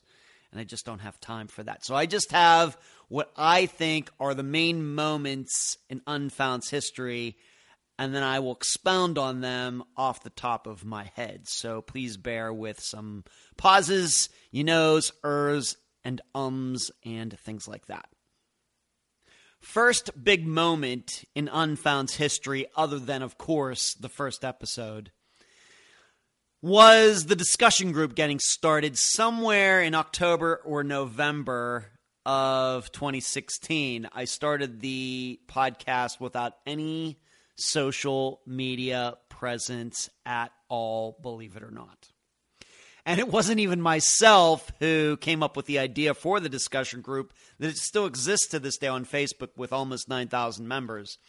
Uh, it was a listener, Jeremiah, Uh, who I still remember the, the message. He contacted me and says, you know, I'd really like to start a group uh, for Unfound listeners on Facebook. Can I do that? I said, yeah, Jer- Jeremiah, sure, spectacular. In fact, I'm sure, and he and I still talk to this day. I'm sure if we went way, way, way back into our messenger history, messenger history, we would find uh, that original conversation.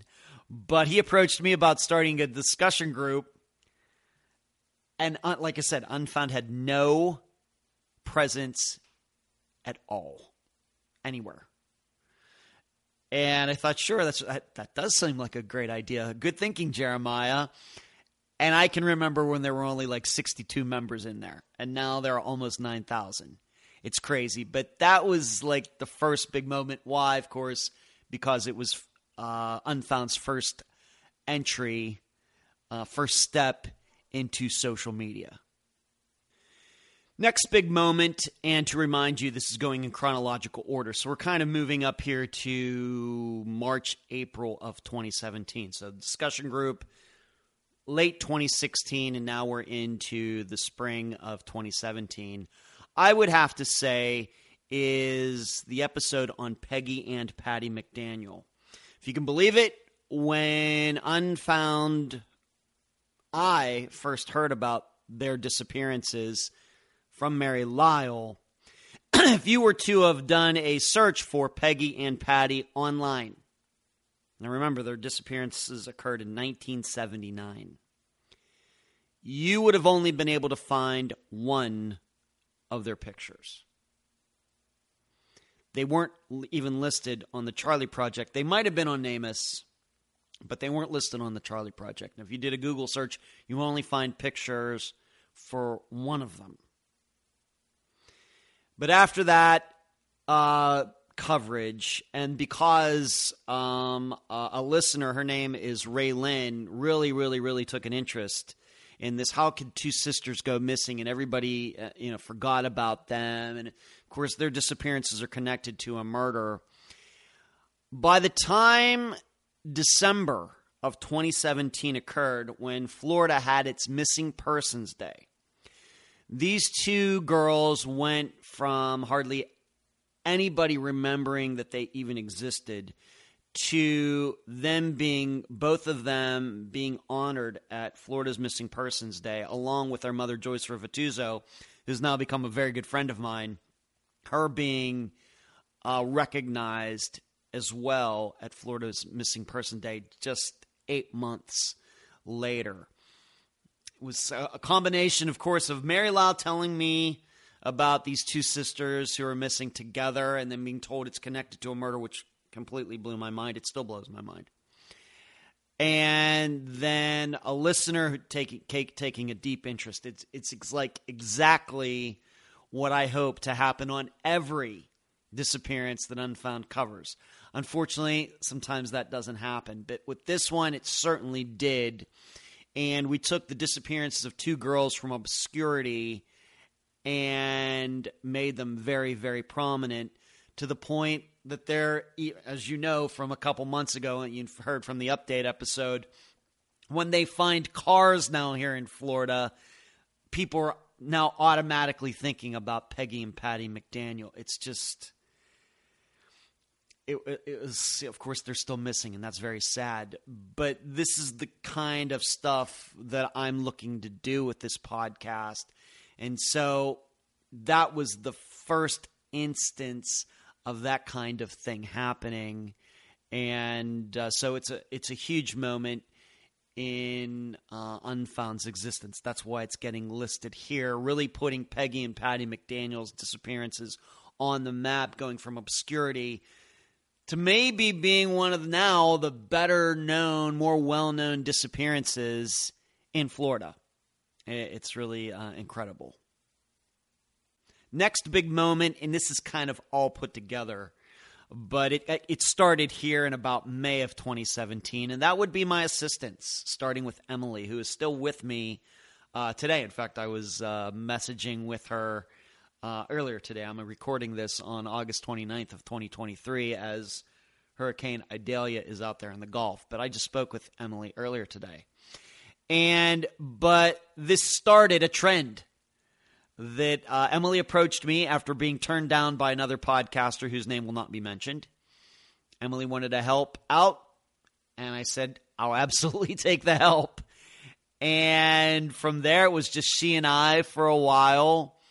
And then Cherie and Carrie and Heather and Eric and Natasha. And now we have Kim and Misty.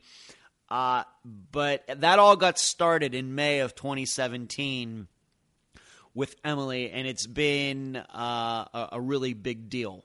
It, it really has. It, it, it affords me the opportunity to kind of sit back on some things and allow them to do things. Of course, like, for example, Cherie moderates the live show on Monday nights to make sure we don't have any trolls in there, but she's become a very close friend of mine, a confidant regarding just the overall picture of Unfound, and the rest of them all uh, have vital roles. But it all started there in May of twenty seventeen with Emily just messaging me out of nowhere. And you should know, to this to this point, I've still never met Emily in person. And I the only um the only two assistants that I've ever met in person are Eric and Heather. All the other ones, I just know them over the internet. But I feel like I know them really well, and I hope they feel the same way about me. So that's a big moment. The first assistant then leading to all of the other people who are volunteers who help this podcast out. Next big moment, the live show. Kind of got YouTube started around the same time that the live show started, but you may remember, for all of you who go way, way, way back to the beginning, that the live show started on Facebook, and it was on Tuesdays. And then it was on Facebook, but I moved it to Wednesdays. And then it got totally moved to YouTube, I think maybe at the beginning of twenty twenty, or maybe not.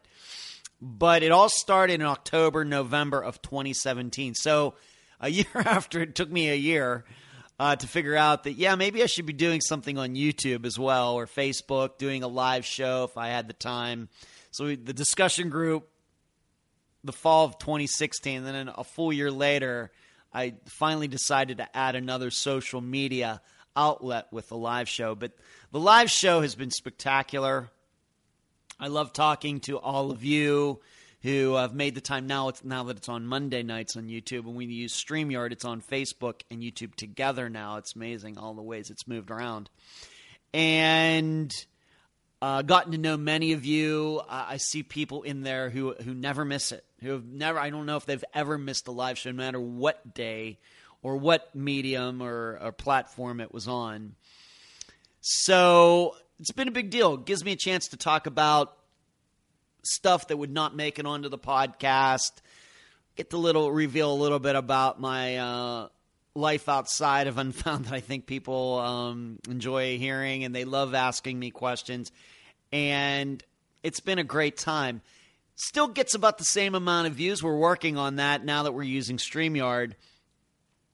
But I really believe that one of the reasons that Unfound has been successful is because, yes, I know all those podcasts that everybody go to CrimeCon and they get to meet all a lot of you in person, but that's once a year.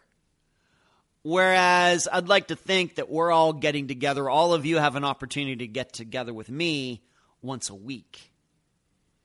So um, the live show, a big moment, the, the creation of it, and it continues to run.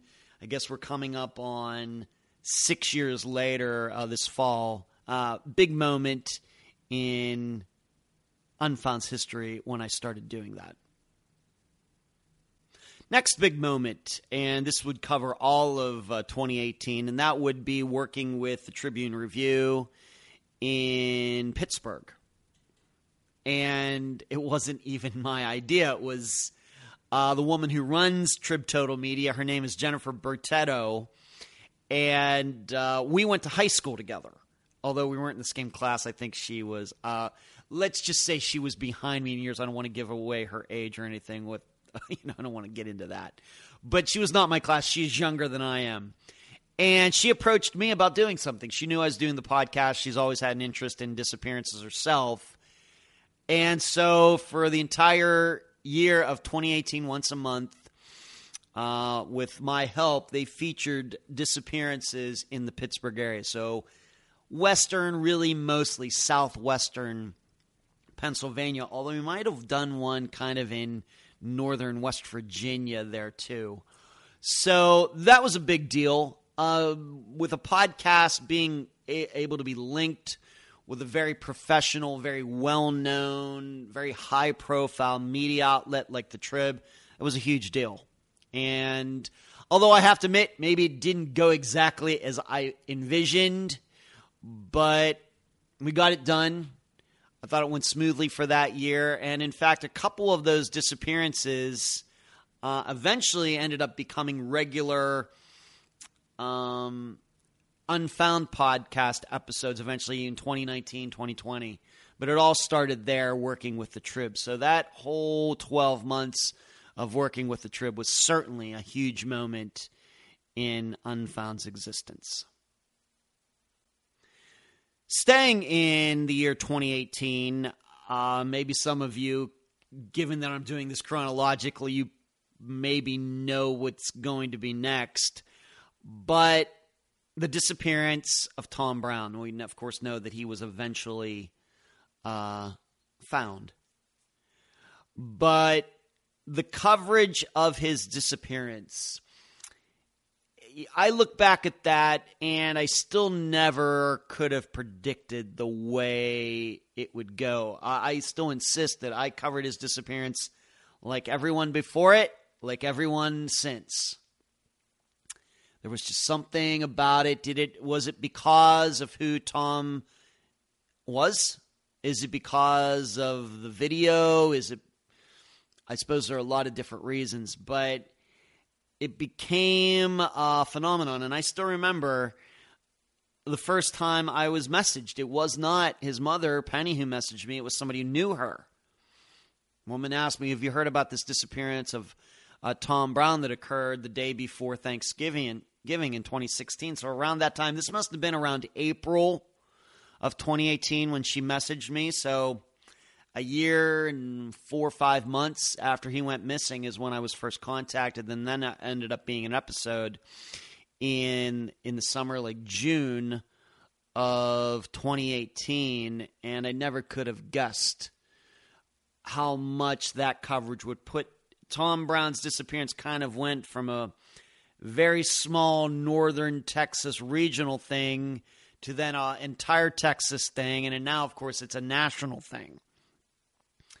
And I know that Unfound gained a lot of listeners, a lot of people joining the discussion group, and and uh, because of that. But once again, I insist, I did nothing uh, different on his disappearance, on his episode, that I haven't done on any other, just giving it one hundred percent. But that was um, uh, a big deal, and it continues to be a big deal. I'm not going to get into everything that's happened since.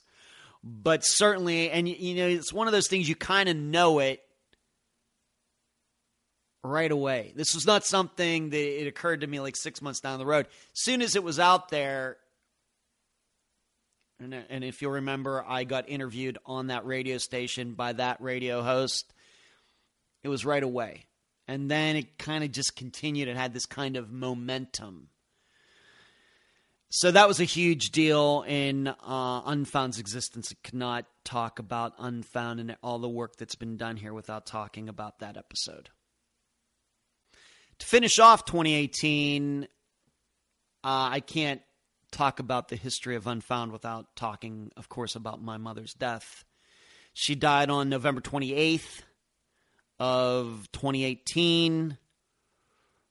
And uh, if you're looking at Unfound's history as to where that falls, she died after the the disappearance, the coverage of the disappearance of Robert Wayne Cox.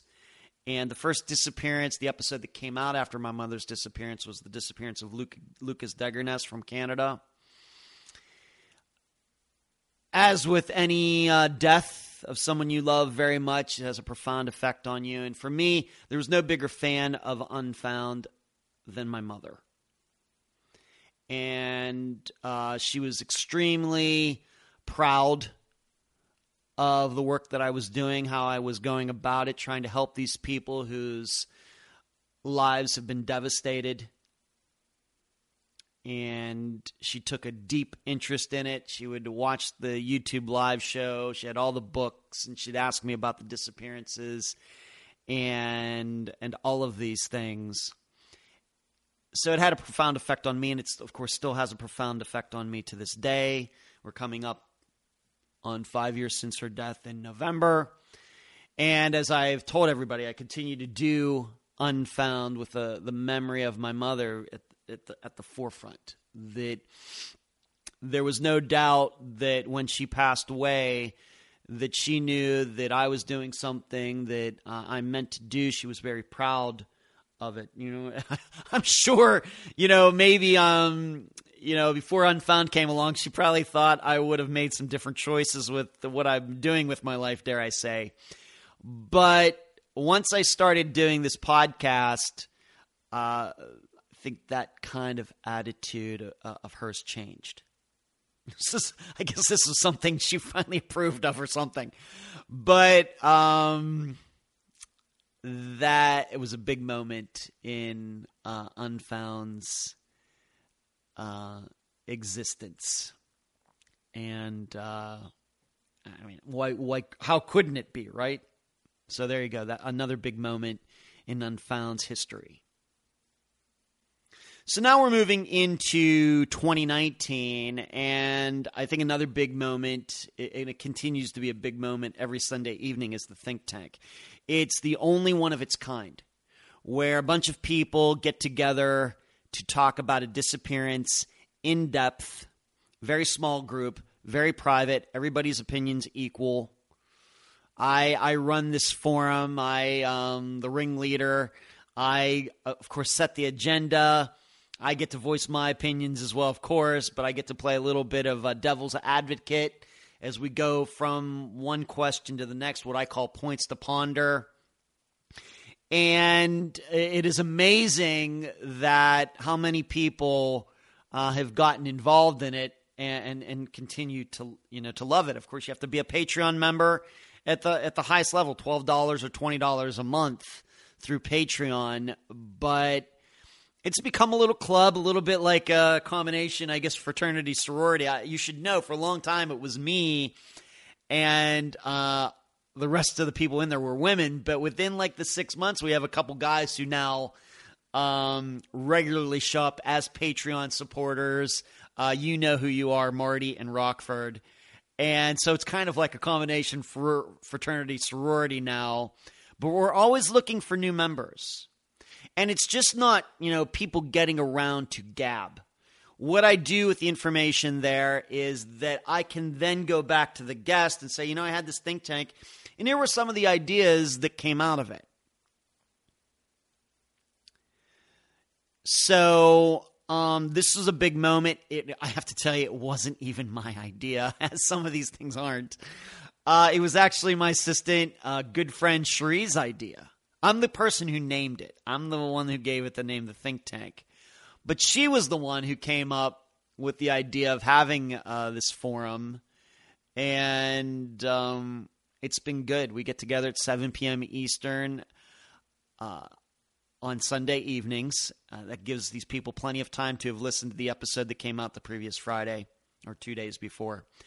And we talk maybe for about an hour and fifteen minutes. And whereas in the episodes, there's no theorizing. And in fact, you've, you know, you know how kind of not one hundred percent strict, maybe ninety-five percent strict I am on that in episodes and with the guests. But it's the exact opposite in the Think Tank. We let it fly. So if you'd like to be a member, patreon.com forward slash. Unfound podcast. The creation of that, a huge moment in Unfound's existence. Next big moment, and just like with the Trib for all of twenty eighteen, uh, this is something that went on during the entire year of twenty nineteen, and that was my own work behind the scenes for the disappearance of Cameron Remmer. I was assisted by Cherie and my other assistant, Eric, who also did some work Uh, here on this, but uh, it was kind of, um, dare I say, a little bit of an experiment on my part. I thought that I needed to be able to identify with the the guests, these guests who are doing this work on, on their own, how you go about trying to dig up information years after the disappearance has occurred. And so I took it upon myself. Uh, I met Cameron's mother, not in person, but over the phone. Cameron's mother early in twenty nineteen. And I said, you know what? I'm going to work on this. You give me these names. And, and the good part about his disappearance is they had a, a ton of information. His family did a ton of work. The, the phone records, for example, are some of the most complete and very technical, in-depth that I've ever seen, to, even to this day. And so they had a lot of notes, and they sent it all to me. And so I just went about doing it behind the scenes on my own for all the entire year of twenty nineteen. I went back and spoke and tracked down some of these people who actually had encountered Cameron that night at the Fairmont Hotel in San Francisco. The bellhop, this guy who ran like a restaurant or a club inside the the hotel. I tracked these people down and talked and talked to them. I talked uh, to this woman that Cameron, young woman that Cameron had encountered at one point uh, there as well, talking to all of them. And then uh, even to the point where I was, with the help of a of a security guy who didn't work there anymore, I was able to track him down. He doesn't even live in California, I don't think, anymore, but I was able to track him down, and he was actually able to give me the name of the two security guards who were on duty that night when this all happened with Cameron, and uh, as was detailed in the Cameron Rep- Remmer, Remmer episode that came out at the end of twenty nineteen, those two guys did not like being contacted at all. To the point that the one that I reached out to ended up sending Cameron's mother a message telling me that I'm a kook, I'm making stuff up, that she should distance her, herself from me. And my assistant, Cherie, uh, contacted the other security guard, and he didn't want to talk to her either. And these, this was uh, a revelation uh, regarding this, I think, for Cameron's family. So this was an entire thing. What does it take if you are a private person, you don't have the power of the state for subpoenas and warrants and everything else? What is it like to do something like this? Well, now I know. And I can speak from a point of, you know, I did this myself, and here are some of the things that I ran into, problems and everything. I can now convey that to my guests when I give them advice. So, and then, of course, the Cameron Remmer episode came out at the end of twenty nineteen, and I think it still sets the record for the longest episode in Unfound's existence, uh, I think. So, um, all that during twenty nineteen, a huge moment in Unfound's existence. And if you're asking me, do I think that those security guards could add something to do with Cameron Remmer's disappearance? The answer is yes. Moving on. So now that we're into the year twenty nineteen, uh, you should probably be able to predict what's coming up next, and that is Steve Pankey, a guy that I'd never heard of before until he contacted me in August of twenty nineteen. He was first a Patreon supporter, and then one day he just came out and revealed who he actually was. I just knew him as Steve. And then he told me his entire story, that he was suspected in the in the murder of Janelle Matthews. Her remains had been found in July of twenty nineteen. And uh, people have asked me, did you know about Janelle Matthews? I probably ran across her name at one point or another, being that I do so much missing persons reading, and I've done so much over years well before Unfound Uh, ever existed. I'm sure I came across her name at least once. I don't specifically remember that. But when I found out the details, oh, she was at home, and then she wasn't home when her parents got home, and it's in Colorado, it kind of all rang a bell, but I don't know if I could have ever put it together with the name Janelle Matthews. But all of you know what happened. Uh, it's just, uh, he, I interviewed him. This internet, this is just kind of like going back to Tom Brown, where you do something and you don't really know You just do it like you'd do anything else, but for some reason it goes in a in a, in a unique direction. This is kind of what happened with Steve. Now, granted, Steve was a unique guest and is the, a, a one-of-a-kind guest, being that he was a suspect in a murder, at least at that point, just a suspect. And that interview that I did with him for over three hours, it's easily for me the interview that I've listened to the most since it came out. And it's certainly the interview that I think the public uh, has heard it the most of. Maybe not the entire thing, but snippets, given that, what was it, forty-eight hours or whatever, Dateliner used parts of it. We got, uh, I just did within the last month, I was interviewed for um, Taking the Stand. It's going to be coming out next year, where I talk about my interaction with Steve, where part of the interview is going to be played. Been working with a, a, a company in England. They're working on a series of Janelle Matthews' murder. That whole thing. Obviously, one of the big moments in Unfound's history. And just like a lot of this other stuff, not necessarily something that was on my mind. It was something that kind of just came to me. I didn't seek Steve out. I didn't even know he existed. He came to me. When we get back to Tom Brown and how that'll, I, this is not a situation, as often happens, where we, myself or Emily, Cherie, whoever, are reaching out to people. Somebody reached out to me. These kind of things just fall into Unfound's lap, and then they become the, these big deals. Um, and that's certainly what happened with Steve Pankey. And then we will talk about the trials. And you now know that Steve eventually got convicted the second time around in October of twenty twenty-two. And uh, if you don't know, I've become kind of uh, I've started a pen pal uh, writing exchange with Steve. I wrote him uh, a letter in July. He responded to me in August. And I sent out the second letter to him, and I read that letter on a live show, by the way, if you'd be interested to hear what Steve had to say.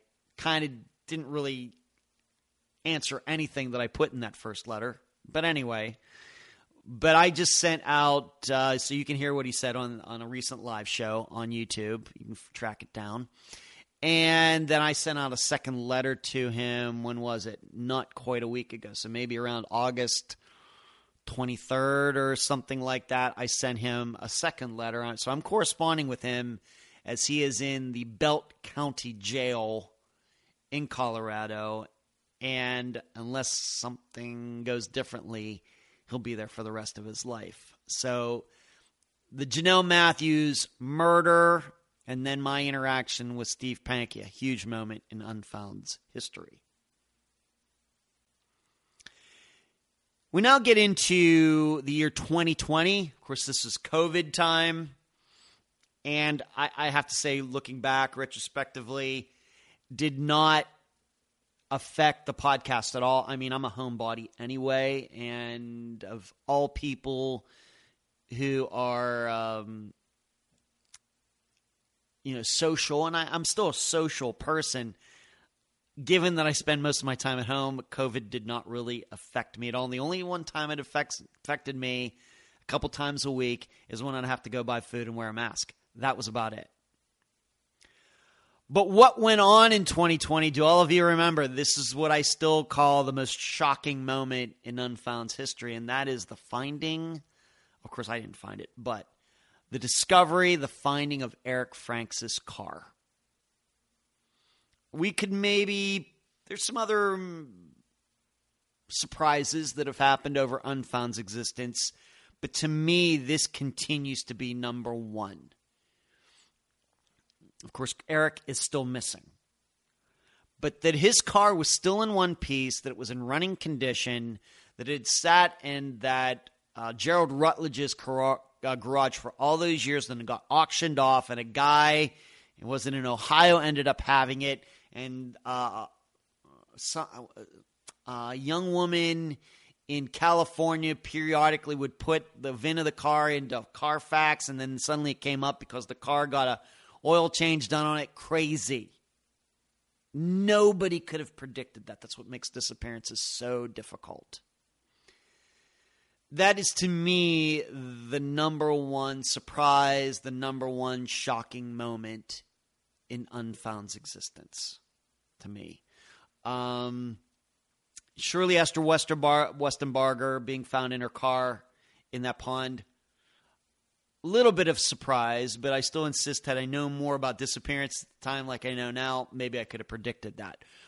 And you might have a different, most shocking uh, moment. Maybe uh, Pine Gregory coming across Tom Brown's uh, remains. Maybe that's your most shocking moment. For me, it's Eric Franks' car, because there's not one person who really believed that it was still in one piece, running condition. People had to believe it was at the bottom of, the, of a lake with maybe Eric in it, or it had been parted out or something. And here it was sitting in that garage that whole time. And I still insist, if I would have been able to put together Kendra caring for Gerald Rutledge, just because of the way I am, I would have done, for whatever reason, it's just the way my mind works, I would have done a street view or Google Earth view just to see where this guy lived in relation to where Eric was staying in that motel and where Kendra lived. Just for that alone, I probably would have gone to a map. But I know I would have noticed on a street view how the garage door, the disconnected garage to Gerald's house in the back, before Eric went missing, it had a garage door with windows. After Eric went, after Eric disappeared, that garage door was changed to one that was had no windows. If I'd have know, if I'd have known Kendra was connected to Gerald Rutledge, I think I would have been able to put that all together. I think I would have been able to said, I bet that car is in that garage. I know I would have noticed it because I notice these things. It's just the way my mind works. Oh, baby. Um, just uh, um, you know, something I missed. But fortunately, the car was found. It easily could have been auctioned off and could be on the road today and nobody would have known. So we just have to be thankful that whoever that, and I think uh, they did an article on this uh, person who did that, who figured that out. Uh, congratulations to that person. That's spectacular. That's great work. I mean, just sh- chef's kiss on that. But Eric Franks' car being, what was that, September of twenty twenty, shock, most shocking moment in Unfound's existence. Unfortunately, nothing has transpired since then. So we now move to twenty twenty-one. And really, this is something that was supposed to start in twenty twenty, but because of COVID, it didn't. But I finally got to start going to schools and doing my presentations. And uh, the first one I ever did was at Northwestern State in Louisiana. My brother went with me. We had a great road trip, gro- driving up there and back, a great time. Uh, he got to kind of see behind the scenes of my podcast because yeah, my brother does not help me with it at all. But he got to see my vision of speaking to criminal justice majors, and I, I just, I'm not sure what he was thinking. Okay, we're going to go up and you're going to do what? I mean, I know you do this podcast edit and everything, but what exactly are you doing? But after he saw it, he was like, oh, I get it. Very interesting. And since then, uh, this is how Doctor Telesco and I uh, got to know each other. We do this now. We do this show on her YouTube channel once a month. And I've gone to Nova Southeastern University twice now uh, to speak.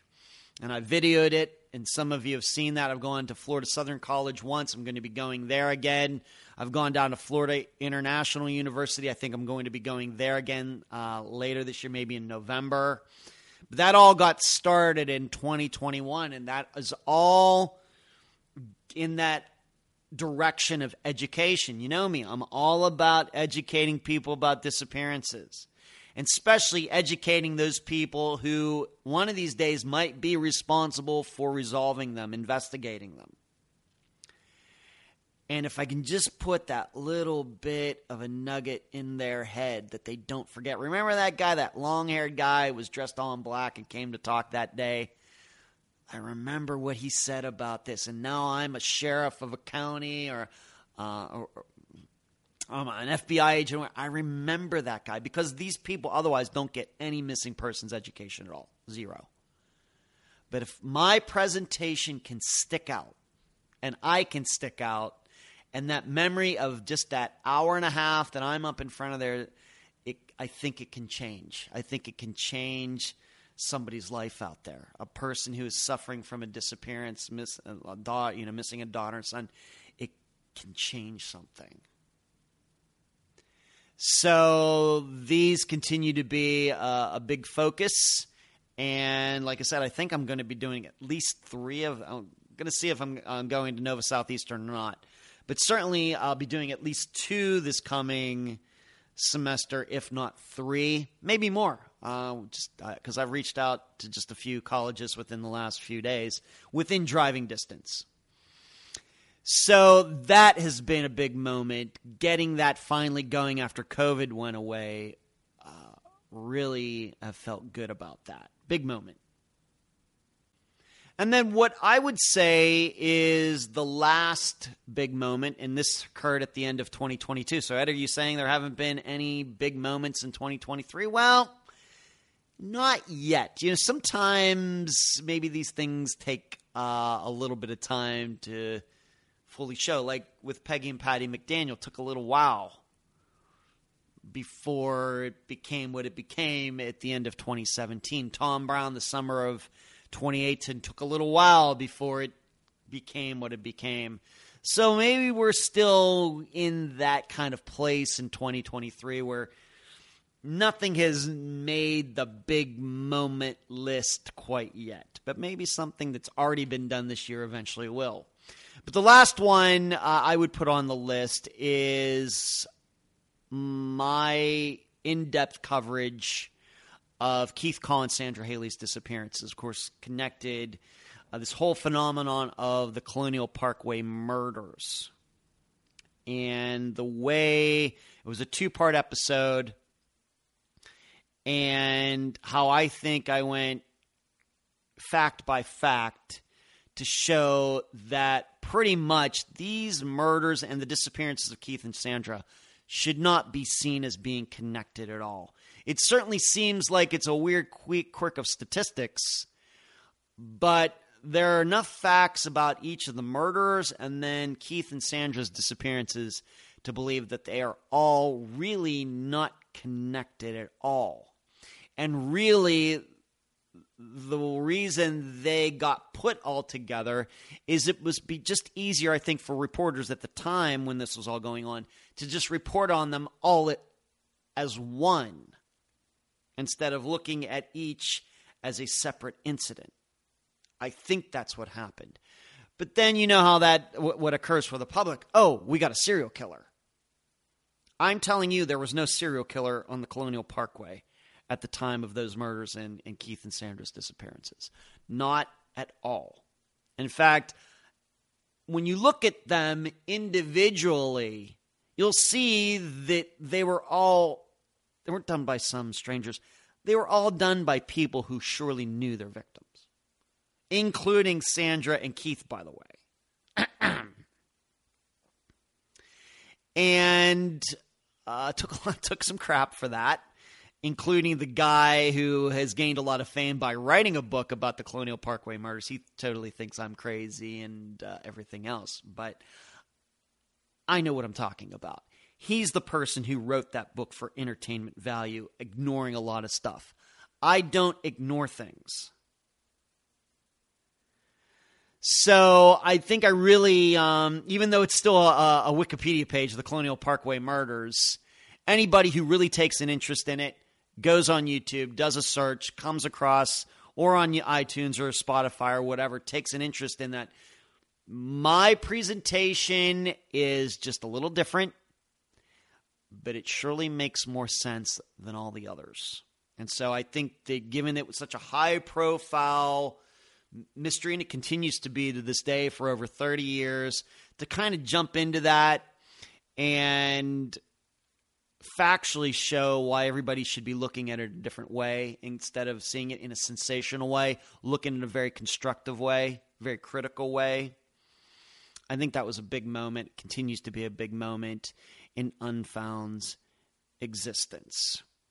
So that is my list. What is your list? What are those big moments from Unfound's history? Once again, resolutions, uh, the con- conviction of Carlos Rodriguez, uh, you know, Dennis Bowman, Esther Westenbarger being found in that retention pond. Any resolutions don't count. They're always top list. Always, always, always, always. But other than that, what would you put on this list? Please let me know by either emailing me unfoundpodcast at gmail dot com, or you can find uh, you can post something in the discussion group. Maybe we can have a good discussion about that on Facebook or Instagram or TikTok or wherever else uh, I may be and you may be. You let me know your big moments in Unfound's seven-year history. And that's the program. Right now, while you are in your podcast platform, Spotify, YouTube, iTunes, wherever, give Unfound a five-star review, a thumbs up, whatever that platform allows. I thank you for listening. I'm Ed Densel, and you've just finished this episode of Unfound.